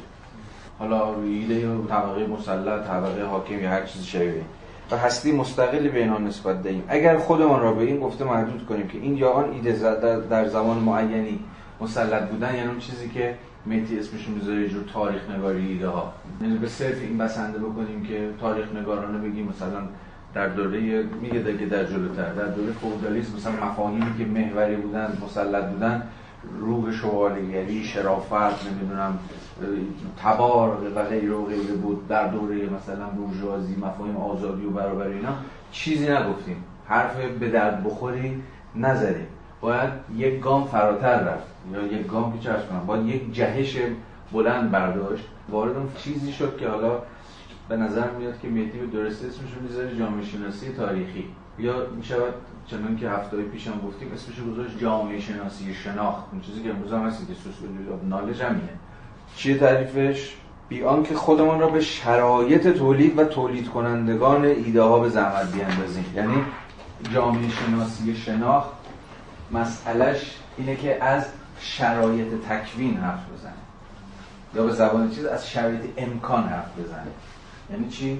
یعنی تحت چه شرایطی؟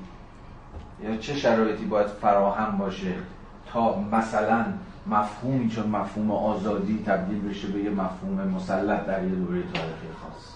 ما اینو زیاد شنیدیم دیگه. ایدئالیسم آلمانی مبتنی بر مفهوم آزادیه یعنی شما ایدئالیسم ببینید فلسفه عملی در ایدئالیسم آلمانی رو چه در کانت چه در فیشته چه در هگل نمی‌تونید مستقل از مفهوم آزادی بفهمید. یه تاریخ نگاری صرفا به همین بسنده می‌کنه که ما مفهوم مثلا آزادی رو با مفهوم ایدالیسم و آلمانی شناختیم و غیره و غیره. اما مارکس میگه از وایسا اینجا باید از این بپرسیم که ایدالیسم آلمانی یا خود مفهوم آزادی چه شرایط امکانی داشت؟ یعنی تحت چه شرایطی اصلا ممکن شد که ما از مفهوم آزادی حرف بزنیم؟ تحت چه شرایطی مفهوم آزادی اهمیت پیدا کرد؟ آیا اهمیت پیدا کردن دست بالا پیدا کردن حاکم شدن هژمونیک شدن ایده آزادی رو شما می‌تونید منهای مناسبات سرمایه دارانه در حال تکوین در اروپای غربی بفهمید؟ چرا مفهوم آزادی نمی‌تونست در اون فودالیسم شکل بگیره؟ چرا در اون فودالیسم مفاهیم اخلاقی رو ما می‌تونستیم فقط در کسفت شرافت و تبار و فلان؟ مفاهیم چی و چی دست بالا رو داشت؟ آره دیگه و غیره و غیره. چرا در یک فرماسیون مشخص اجتماعی اقتصادی پای یه سری مفاهیم اصلا نمی‌تونه وسط بیاد؟ چون نمی‌تونید به مفاهیم فکر کنید در اون وضعیت. چرا ایده تفکیک قوا داره از فرانسه قرن 18 در میاد؟ چرا قبل از اون نمی‌تونستیم از ایده تفکیک قوا حرف بزنیم؟ خود مارکس داره میگه دیگه در همون فراز صفحه 332 نه؟ پاراگراف اول. این ایده تفکیک قوا از دل منازعه بین سلطنت و اشرافیت بورژوازی در و تقسیم قدرتی که عملا پرکتیکالی اتفاق افتاده بود که ایده زاده شد. و این فقط می‌تونست درون فرانسه قرن 18 باشه. چرا در مثلا انگلستان نشد چون اساسا در انگلستان الا یه برهه کوتاه در نیمه دوم قرن 17 که به انقلاب شکومن منجر شد شما تعارضی بین تعارض رادیکالی بین این سه تا رکن نداشتی چون این سه تا در کسوت نوعی از پارلمانتاریزم اولیه با هم دیگه کم و بیش در یه وضعیت آشتی یافته بودن. در فرانسه بود که بین اینا دعوا شد و انقلاب فرانسه از توش در اومد. نظری تفکیک قوا از توش در اومد. مثالی که راجع جان لاک هم دو هفته پیش زدیم دیگه. چرا ایده تساهل مدارا چون هر چی شما تولریشن رو ترجمه می‌کنید می‌تونست فقط محصول نیمه دوم قرن 17 هم در انگلستان باشه. تو چی کردیم نه بتونید دیگه زمین های تاریخی جنگ های سی ساله در انگلستان. که دعوای اصلا خیلی عقیدتیه دیگه بین پروتستان و کاتولیک. یعنی این رو مارکس میشه می‌ذاره شرایط تولید. یا ما می‌تونیم اسمش بذاریم شرایط امکان. چه شرایطی ممکن کرده مثلا تکوین یک ایده ای رو یک نظریه رو یک ایدئولوژی رو یا هر چیز شبیه. اینجاست تمایزی که مارکس بین رویکرد خودش با رویکرد جامعه شناسی تاریخی خودش با رویکرد تاریخ نگارانه می‌گذارد. و نکته آخر و یه نکته دیگه حالا این فراز رو که در ادامه ما دست یه مسئله بسیار مهمی دیگه هم می‌ذاره.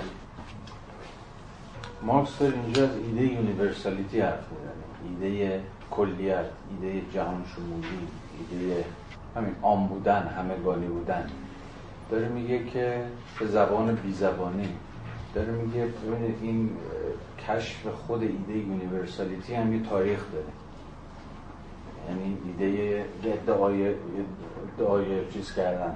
ادعای جهان شمولی فقط از یه دوره تاریخی به بعد می‌تونستیم ادعای جهان شمولی وجود داشته باشه.